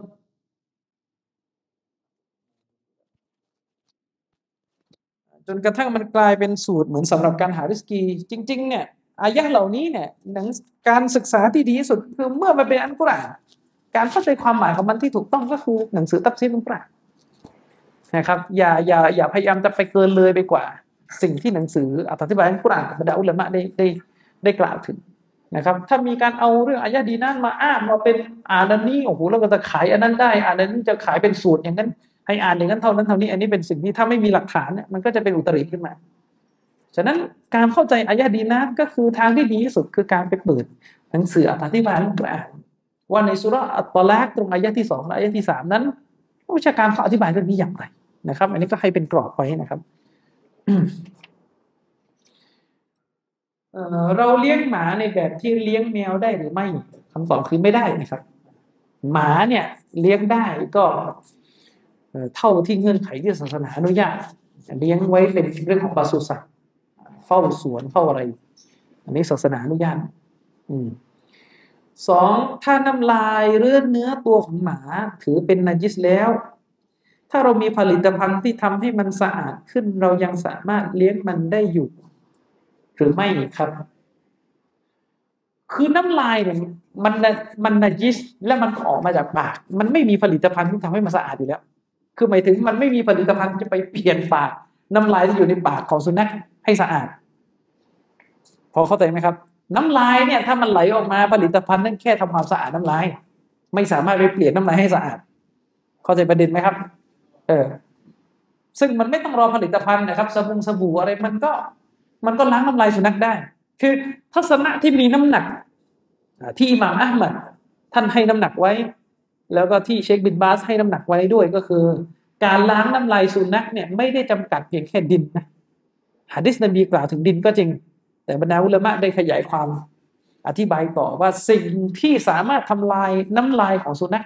ทำทำลายนันจิสของมันได้มีสรรพคุณเท่ากับดิน ก็ถือเป็นที่อนุญาตทั้งสิ้นนะครับเพราะเป้าหมายก็คือการล้าง อืม ฉะนั้นมันฉะนั้นในในในในในฟัตวาของอุลามะเขาก็ได้กล่าวถึง ไม่ว่าจะเป็นสบู่หรืออะไรก็ตามแต่ สามารถล้างน้ำลายสุนัขได้ แทนดิน อันนี้ในในทัศนะหนึ่งในมัสยิดฮัมบารีแต่ถ้าเป็นมัสยิดของท่านอิหม่ามชาฟีอีคือไม่ได้ต้องดินอย่างเดียวต้องดินอย่างเดียวนะครับฉะนั้นผลิตภัณฑ์ที่ไปทำให้น้ำลายสุนัขสะอาดนี่ไม่มีอยู่แล้ว มันเป็นแค่ผลิตภัณฑ์ที่ไปล้างน้ำลายสุนัข อย่างนี้เป็นต้นอ่าฉะนั้นเนี่ยมันมันไม่ใช่เหตุผลที่จะไปอนุญาตการเลี้ยงสุนัข เพราะยังไงเสียสุนัขน้ำลายมันก็ยังสกปรกอยู่ในปากมัน และตราบเท่าที่น้ำลายยังสกปรกอยู่ในธรรมชาติของมัน มันก็จะไหลหยุดไปเรื่อยๆ จนกระทั่งเป็นปัญหาสำหรับสถานที่นั้นๆ แต่ที่เราต้องเข้าใจก็คือ การห้ามเลี้ยงสุนัขมันไม่ได้มีเหตุผลเพียงแค่เรื่องนาจิส สุนัขเป็นสัตว์ที่สร้างการรบกวนคนอื่น สุนัขไหนจะเป็นทั้งโรค ไหนจะกัดคน ไหนจะส่งเสียงร้องไหนจะเป็นปัญหา ฉะนั้นเหตุผลที่อิสลามห้ามเลี้ยงสุนัขอยู่ในบ้านนะครับหนึ่งในเหตุผลนั้นจะเป็นฮิกมาหนึ่งก็คือมันเป็นเรื่องของการให้เกียรติเพื่อนบ้านด้วยนึกออกไหมครับ มันเป็นเรื่องของการให้เกียรติเพื่อนบ้านด้วย ลองคิดดูง่ายๆว่าสมมติเพื่อนบ้านเรา เป็นมุสลิมเขาจะอ่านคัมภีร์กุรอานหมาเราที่ฝังอยู่ใครเคยมีบ้านอยู่ใกล้แหล่งที่มีหมาจะรู้เวลาตกกลางคืนโอ้โห นอนไม่ได้เลยบางทีนะอย่างนี้เป็นต้นนะครับ ไหนจะเรื่องอันตรายของการที่มันจะไปกัดคนอื่นอีก และอย่างที่เราเห็นข่าวกันอยู่ เวลามีการเลี้ยงสุนัขทีนี้ก็คุมกันไม่ได้แล้วว่าสุนัขพันไหนพันไหนพันไหน ลามไปถึงพันที่ดูมากๆ กัดคนตายก็ก็มี ฉะนั้นให้เข้าใจนะครับว่า การห้ามเลี้ยงสุนัขมันไม่ได้มีประเด็นเพียงแค่เรื่องน้ำลาย มันมีเรื่องอื่นๆตามมาด้วย นะครับสุนัขเป็นสัตว์ที่ถ้าพูดเราเป็นสัตว์ที่ฉลาดก็ฉลาด ใช้เลี้ยงใช้อะไรได้ ศาสนาเลยให้เลี้ยงโดยที่สนองต่อเป้าหมาย ที่จะเป็นของมนุษย์ เช่น ให้เลี้ยงในปศุสัตว์เฝ้าแพะเฝ้าแกะ สุนัขที่เขาเรียกว่าสุนัขไล่ไล่ไล่ฝูงแพะแล้วก็เวลาสวนเนี่ยสวนที่เราปลูกบางทีกลัวจะมีสัตว์อะไรต่อมีอะไรเข้ามารบกวนหรือกิน พืชพันธุ์ที่เราปลูกสุนัขแบบนี้ไม่เป็นไรเพราะว่ามันใช้เลี้ยงมันไม่ใช่ที่ที่คนอยู่ตรงนั้นในสวนในเลี้ยงพวกนี้มันไม่ใช่ที่ที่คนเขาจะอยู่อย่างผมรู้จัก มุสลิมคนหนึ่งที่ยะลาคนยะลาก็ทำสวนยางแล้วก็ตามสวนยางณตอนนี้มันยังมีหมูป่าเหลืออยู่หมูป่า หมูป่า เวลามันเข้ามาตามสวนยางพวกมากินอะไรบาทีมันก็มีขี้เรี่ยราดแล้วมันก็กัดกินพืช เขาก็เลี้ยงสุนัขบนภูเขาอะบนบนสวนที่ที่มีต้นยางอยู่ทั้งนี้ก็เพื่อไล่พวกหมูป่าพวกนี้ไม่ไม่ให้มาแต่หมูป่าแล้วก็ดูน่าคุยน่าดูไอ้กรณีเช่นนี้เป็นสิ่งที่ศาสนาอนุญาตให้เลี้ยงแต่ถ้าจะเอามาเลี้ยงอยู่ในบ้านเลี้ยงพาไปเดินจูงตามสวนไม่ได้นะครับ ไม่ได้ทำไมคนอิสลามในตุรกีถึงเลี้ยงหมากันได้ คือเราต้องเข้าใจก่อนนะครับว่าคนตุรกีเป็นหนึ่งในประเทศที่ ถูกกดเรื่องศาสนามานานฉะนั้นมุสลิมในตุรกีเนี่ยถือว่าเป็นหนึ่งในมุสลิมที่ประชากรของเขาไม่ได้ค่อยได้เข้าใจศาสนาตุรกีเนี่ยคือโดนลัทธิของอาตาเติร์กระบอบอาตาเติร์กคือระบอบที่กีดกันเรื่องศาสนากดไว้นานมากเพิ่งจะมาเริ่มที่จะมีสิทธิเสรีภาพเรื่องศาสนาไม่ไม่กี่ปีมานี้เองนะครับฉะนั้นเป็นเรื่องปกตินะครับคนตุรกีคือถ้าใครไปตุรกีใครเคยไปตุรกีผมเคยไปอยู่ครั้งหนึ่ง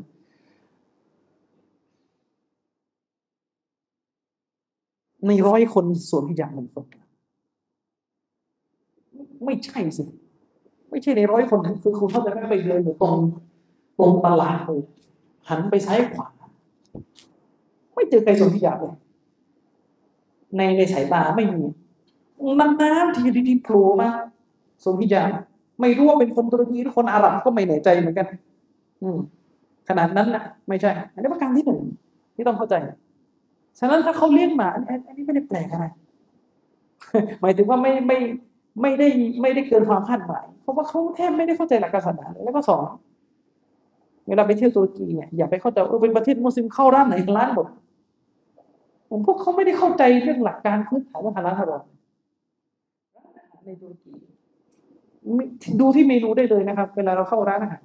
จะมีเหล้าอยู่ในเมนู และยิ่งไปกว่านั้น เนื้อหมูก็มีขาย ผมได้ถามเด็กจนะคนหนึ่งมุสลิมพี่น้องแบบเป็นคนจนะ เรียนปริญญาเอกที่ตุรกีเขาเรียนตั้งแต่ปตรีอะจนปอเอกตอนนี้ปอเอกเขาบอกว่าเขาอยู่ที่ตุรกีน้อยเขาไปกินอาหารที่ร้านอาหารเขาก็ไม่เชื่อใจเรื่องกระบวนการทำร้านคนที่นั่นมันไม่สนใจเลยเขาจะเป็นลักษณะไปซื้อเนื้อจากแหล่งด้วยเหตุนี้เองตอนที่ผมไปที่อิสตันบูลแล้วก็ ถามเขาเดิมแหลมแกก็เตือนแกเข้าใจว่าเรามาจากมาเลเซียว่าหน้าเรา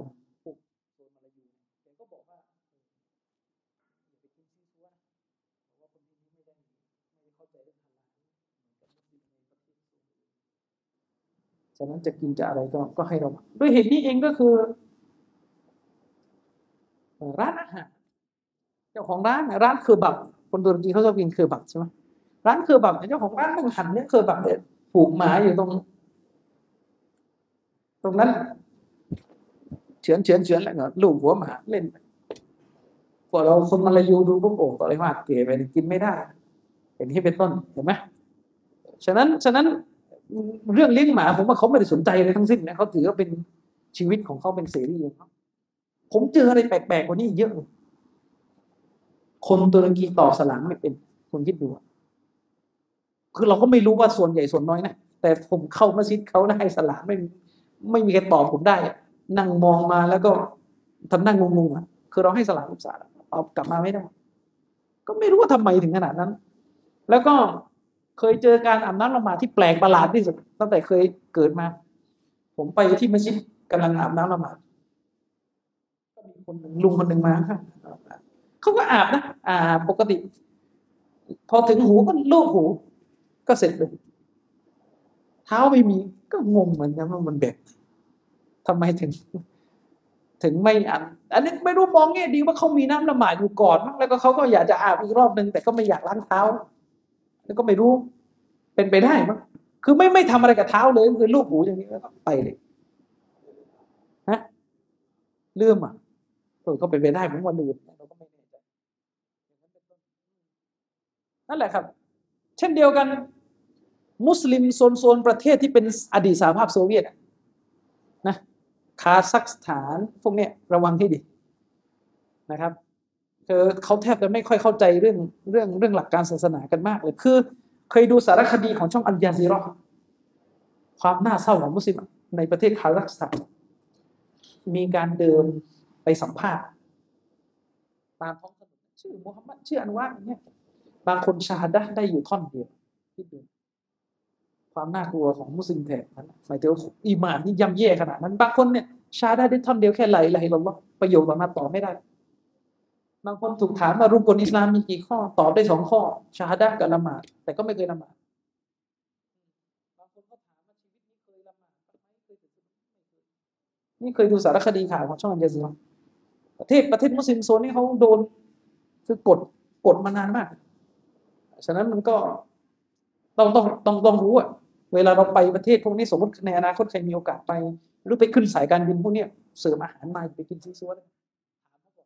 เพราะว่าผมเคยขึ้นสายการบินของคาซัคพนักงานผู้หญิงแอร์นะไม่รู้มุสลิมหรือเปล่า ผมทองมาผมถามว่าฮาลาลไหมเขาตอบว่าไม่มีหมู ผมบอกไม่ใช่ ผมถามผมผมว่าไม่ใช่คำตอบเรื่องงานถามว่าฮาลาลไหมเขาไม่มีหมู สักพักก็คุยไม่รู้เรื่องเขาก็ไปตามเขาได้เบิร์แอร์ผู้ชายคนหนึ่งมาชื่ออันวาชื่อชื่อถามมันฮาลาไมเนี่ยก็ยืนยันคำเดิมไม่มีหมู ผมก็เลยไม่ไม่คิมนะครับ เพราะว่าอันเนี้ยมันเป็นเนื้อไก่เออถามมาฮาลาไม่ตอบไม่มีหมูมุสลิมตอบด้วยกันอย่างเงี้ยมันสะท้อนอะไร สะท้อนปัญหาด้วยความเข้าใจศาสนามากนะครับคุณปฏิบัติตัวอย่างไร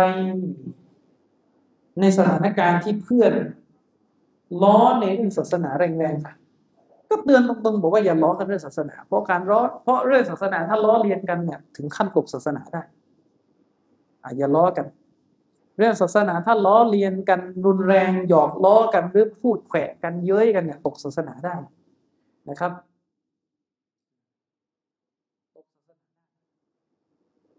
ถ้ายังไม่หยุดเดินออกไปไม่ต้องคุย ต้องลงโทษเขาด้วยการตัดขาดไปเข้าไปนะครับเพราต้องเข้มแข็งขนาดนั้น จนกว่าเขาจะมาขอโทษ แล้วก็บอกว่าจะไม่ทำอย่างนั้นค่อยว่าในชีวิตใช้ชีวิตอย่างไรไม่ให้มีการไม่ใช่ให้เกิดชุบฮาร์ดหรือข้อคุมเครือไม่มีทางออกอื่นนะครับ ถ้าข้อคงเครือในเรื่องศาสนา นั้น ๆ เป็นที่ระบาดอยู่ในสังคมก็ต้องศึกษาความรู้ในเรื่องนั้นตอบโต้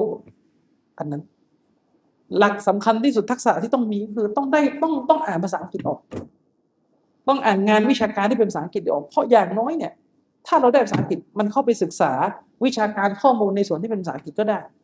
มีมีเพียงพอ แต่ถ้าเราได้ภาษาไทยอย่างเดียวไม่พอ มันไม่ทันเนื่องจากว่าข้อมูลในภาษาไทยมันน้อย ฉะนั้นก็ต้องศึกษาเช่น ถ้ามีข้อคุมเครือจากพวกเอทิสก็ต้องไปศึกษาเรื่องเอทิสโดยตรงมีข้อคุมเครือจากพวกลิเบอรัลก็ไปศึกษาพวกลิเบอรัล มีข้อคุมเครือจากพวกชีอะไปศึกษาเรื่องชีอะอย่างนี้เป็นต้นนะครับ คือถ้าไม่ศึกษาอะไรเลย ไม่มีทางแก้ ข้อคุมเครือได้แน่นอนนะครับ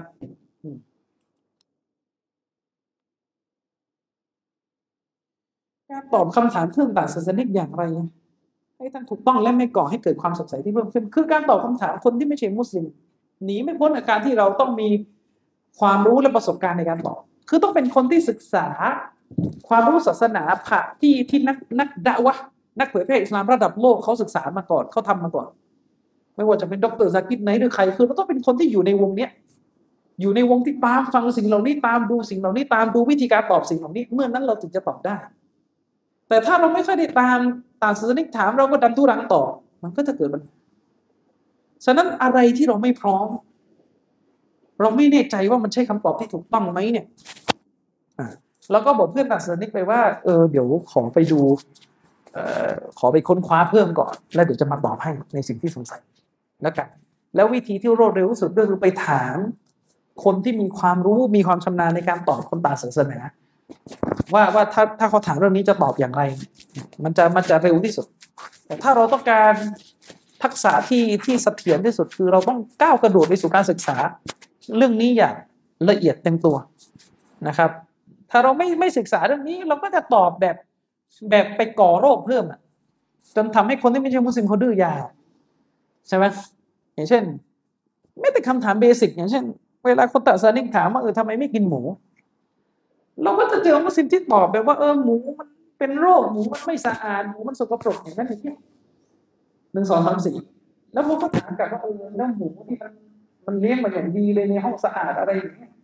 มีวิทยาการที่ทำให้เนื้อหมูมันฆ่าเชื้อแล้วไงอย่างนี้ก็ได้สิพอเราไปเปิดทา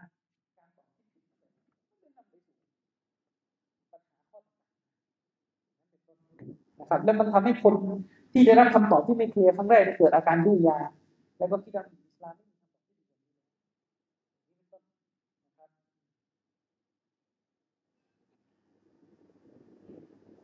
ที่ดี มีแหล่งข้อมูลของสื่อทางวิทยาศาสตร์ที่เชื่อในพระเจ้าหรือไม่คือถ้าได้ภาษาอังกฤษมีเป็นเบื่อเลยครับ ในโลกข้อมูลจากนี้เยอะมาก เฉพาะเว็บไซต์ที่มุสลิมเราทำเกี่ยวกับการตอบโต้ทฤษฎีวิวัฒนาการ ก็ประมาณเกือบสามสิบเว็บแต่ถ้ารวมของฝ่ายคริสเตียนเขาทำด้วยของฝ่ายที่ต่อ ต่อต้าน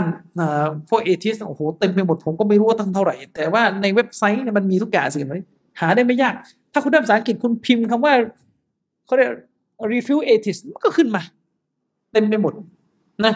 ผมเคยเคยทำรายการแล้วก็ชูเอกสารชุดหนึ่งเนี่ยเคยให้บางอิสมาเอลดูมุสลิมที่อังกฤษเขาทำเอกสารชี้แจงว่าทำไมอิสลามถึงห้ามรักร่วมเพศอย่างเงี้ย เออทำไมอิสลามถึงห้ามรักร่วมเพศ ข้อมูลทางการแพทย์นี่อย่างเต็มไปหมดเลยสองร้อยกว่าหน้า มันมีหมด แต่ถ้าเราไม่ได้ภาษาอังกฤษ เรารอภาษาไทยอย่างเดียว มันก็จะมีข้อมูลจำกัด เพราะว่าในสังคมไทย คนที่ทำงานต่อสู้ด้านนี้มันแทบจะนับนิ้วองค์กรกันได้อะอย่างเช่นถ้าถามมา ว่าจะเอาข้อมูลที่ตอบโต้พวกคนที่ใช้วิทย์มาปฏิเสธพระเจ้าจะไปหาจากไหนอะผมก็แนะนำอย่างเช่น มันจะมีเว็บไซต์ที่พี่น้องเราทำอะของอารีฟชื่อเว็บอะไรนะ Evolution New ไหมนะเออ Evolution New Thailand อย่างเงี้ยหรือในช anel แกก็คืออาริฟซาลาฟีเนี่ยมันก็จะขึ้นอยู่ เท่าที่ผมนึกออกมันก็มันก็มีไม่เยอะ เพราะว่าสังคมมุสลิมเรายังยังใหม่เกินไปกับเรื่องเหล่านี้ยังยังยังใหม่เกินไปกับกับปรากฏการณ์เหล่านี้นะครับ แต่แน่นอนมันเป็นจุดเริ่มต้นที่ดีนะครับ อืม คิดเห็นยังไงกับอาจารย์สอนศาสนาบางคนที่อยากมีภรรยามากกว่าหนึ่งคนแต่ไปคุกคามผู้หญิงมันอาจารย์คนไหนเอออยากมีภรรยามากกว่าหนึ่งคนแล้วไปคุกคามผู้หญิงคือนะถ้าเป็นพฤติกรรมอย่างนี้จริงก็ไม่ต้องรับความรู้อะแต่คนแบบเนี้ยในความคิดเห็นผมเลยนะอะไม่ต้องไปรับความรู้จากคนประเภทนี้เพราะว่าเป็นภัย เป็นภัยนะประเภทคุกคามผู้หญิงอันหนึ่ง ที่หนักไปกว่านั้นที่เคยเคยรับรู้กันมา ประเภทชวนผู้หญิงไปนั่งเล่นที่ห้องก็มี มันมีหมดเลยครับในสังคม อาจารย์บรรยายศาสนา แต่คุกคามผู้หญิงก็มี อาจารย์บรรยายศาสนา คุกคามผู้ชายก็มีเข้าใจเขาว่าคุกคามผู้ชายไหมก็เป็นอาจารย์พรแน่เราพูดกันตรงๆก็มีมีหมดเลยครับปัญหามันเยอะฉะนั้นถ้าเรารู้ว่าถ้าเรายืนยันได้จริง ๆ ว่าคนคนนี้มีพฤติกรรมอย่างนี้ก็เตือนเขาให้เลิกซะ แล้วถ้าเขายังไม่หยุดพฤติกรรมเช่นนี้ยังเป็นภัยต่อผู้อื่น ก็อนุญาตให้เตือนให้ผู้อื่นรู้ภัยของอาจารย์คนนี้ ได้เขาเรียกว่าเป็นการยัดเป็นการป้องกันพี่น้องมุสลิมให้ระวังภัยของคนแบบนี้นะครับ แล้วก็เลิกรับความรู้จากคนที่ไม่มีคุณธรรมแบบนี้ไป คิดยังไงกับผู้ชายอิสลามอยากมีภรรยาสี่คนแต่ไม่สามารถเลี้ยงดูภรรยาให้ดีได้นะครับ มันแน่นอนแหละครับ การเลี้ยงดูภรรยาที่ไม่ดีเนี่ย มันเกิดขึ้นได้หมดมีคนเดียว เลี้ยงไม่ดีก็บาปคนการเลี้ยงภรรยาที่ไม่ดีเนี่ย มันเกิดขึ้นได้หมด ไม่ว่าจะมีคนเดียวหรือมีสองมีสามมีสี่เป็นปัญหากันหมดนะครับฉะนั้นการไม่เลี้ยงดูภรรยาไม่ให้นับก้อนภรรยานี่เป็นเรื่องใหญ่เป็นเป็นเป็นอามานะที่ต้องต้องโดนสอบสวนในโลกหน้า เพราะว่าสิทธิที่ภรรยาได้จากเราก็คือการ การได้รับนัฟกอและได้รับความรู้ศาสนาจากเราด้วยนะครับดังนั้นถ้าสามีเนี่ยเอาเขาเรียกว่านำพาภรรยาไม่ได้นัฟกอก็ไม่ให้ เลี้ยงดูก็ไม่เลี้ยง แล้วแถมไปมีสี่คนอีกนี่ไปกันเด็กคนเดียวยังเอาไม่รอดไปมีสี่คนจะเหลืองอกไหมครับ และโดยมาก โดยมากของผู้ชายที่ มีภรรยา แล้วไม่ดูแลภรรยาให้มันคือไม่ไม่รับผิดชอบในการเลี้ยงดูให้นัฟก็ภรรยา ถ้ามีภรรยาเกินหนึ่งคนโดยมากของผู้ชายแบบนี้ก็จะไม่อาจเป็นไม่ยุติธรรมในเรื่องของการปฏิบัติภรรยานึกออกไหมมันก็จะพังเป็นเรื่องๆไป ไม่นัฟก็ไม่ให้เพราะไปมีภรรยาสองสามก็อาจจะเป็นลักษณะกับคนหนึงก็ให้กับคนหนึงก็ปฏิบัติไม่เป็นธรรมอย่างนี้เป็นต้น คนที่ปฏิบัติกับภรรยาไม่เป็นธรรมนะระหว่างภรรยาไม่เป็นธรรมเนี่ยอันตรายนะครับอดูฮะดิษนบีนบีบอก นบีบอกนะครับในฮะดิษที่ถูกรายงานโดยท่านอิหม่าอบูดาวูดเป็นฮะดิษสอฮีท่านนบีว่ามันกานัตละหุมันกานัตละหุมรออาตานนะครับฟามาละอิละเอฮดาฮุมะใครก็ตามแต่ที่เขามีสตรีสองคนคือมีภรรยาสองคนอยู่ณที่ตัวเขา และเขาก็เอ็นเอียงไปหาคนหนึ่งคนใดในสองคนนั้นเป็นพิเศษ ก็คือโปรดปรานคนนี้เป็นพิเศษไม่ให้ความเป็นธรรมนะครับยาอายอมัลกิยามะ วชิกกุฮุมาอิลุน คนคนนี้ในวันเกียร์มะเขาจะมาในสภาพที่ร่างกายของเขาซีกหนึ่งเนี่ยเอ็นเอียงคือเดินไม่ตรงอะเขาจะลงโทษเขาให้เดินคือในวันเกียร์เป็นวันที่ยากลำบาก เป็นวันที่ทุกคนร้อนกับดวงอาทิตย์เหงื่อท่วม เดินตรงนี่ยังลำบากเลยนี่เราจะทำให้เดิน เดินเบี้ยวเดินเขไปร่างกายซีกหนึ่งคือเอียงไปอย่างเงี้ยน่ากลัวนะครับ ไม่ใช่เดินเขอยู่ตามหน้าตึกนี่ไม่มีอะไร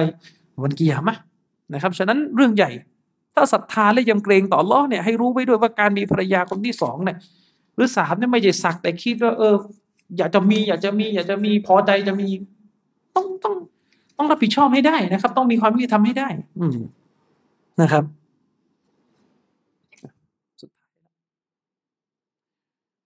จากที่อาจารย์ใช้ชีวิตในปัจจุบันให้มีอีหมานที่หนักแน่นสำหรับอาจารย์ใช้ชีวิตอย่างไร มีแนวทางอย่างไร ให้อยู่กับยุคปัจจุบันโดยหนักแน่นในศาสนา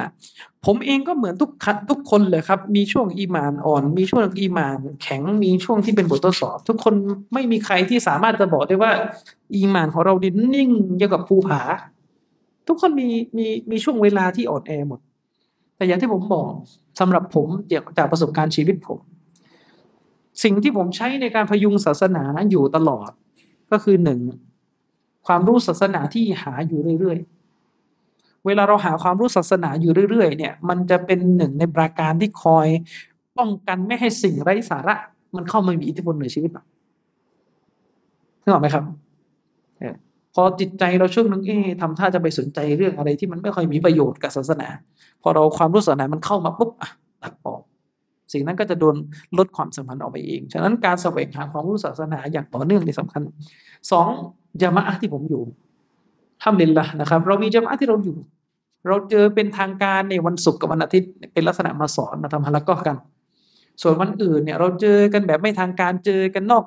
นอกรอบมานั่งกินนั่งอะไรแล้วก็คุยเรื่องที่มันมีประโยชน์ มันก็ทำให้เราได้รับการตักเตือนขัดเกลาอยู่ตลอดนะครับ ต่างคนต่างอยู่ในกลุ่มที่ดี ก็จะมี การเพิ่มอีมานอยู่ตลอด แล้วก็สามผมเองก็ขอดุอาบ่อยนะครับ ในละหมาดเนี่ยขอดุอาให้เราอยู่ในหลักการศาสนาที่มั่นคง ชีวิตของเราเนี่ยเราเราพยายามโดยลำพังไม่ได้หรอกครับ มันเป็นเรื่องของการช่วยเหลือของอัลลอฮ์อัลลอฮ์ต้องช่วยเราเพื่อให้เรามั่นคง ซึ่งการที่อัลลอฮ์จะช่วยเราเนี่ยคือหนึ่งเราต้องขอดุอาและละทิ้งของฮารามสุดความสามารถ นะครับ หลักมันมีกว้างๆอยู่ประมาณนี้ ถ้าเราทำมันได้ชีวิตเราก็จะดีขึ้นนะครับอิชาอัลลอฮ์วันนี้คำถามหมดแล้วถ้าไม่มีอะไรก็ขอจบการดำเนินในครั้งนี้เพียงเท่านี้นะครับคุณใดต่อที่ผมได้สัก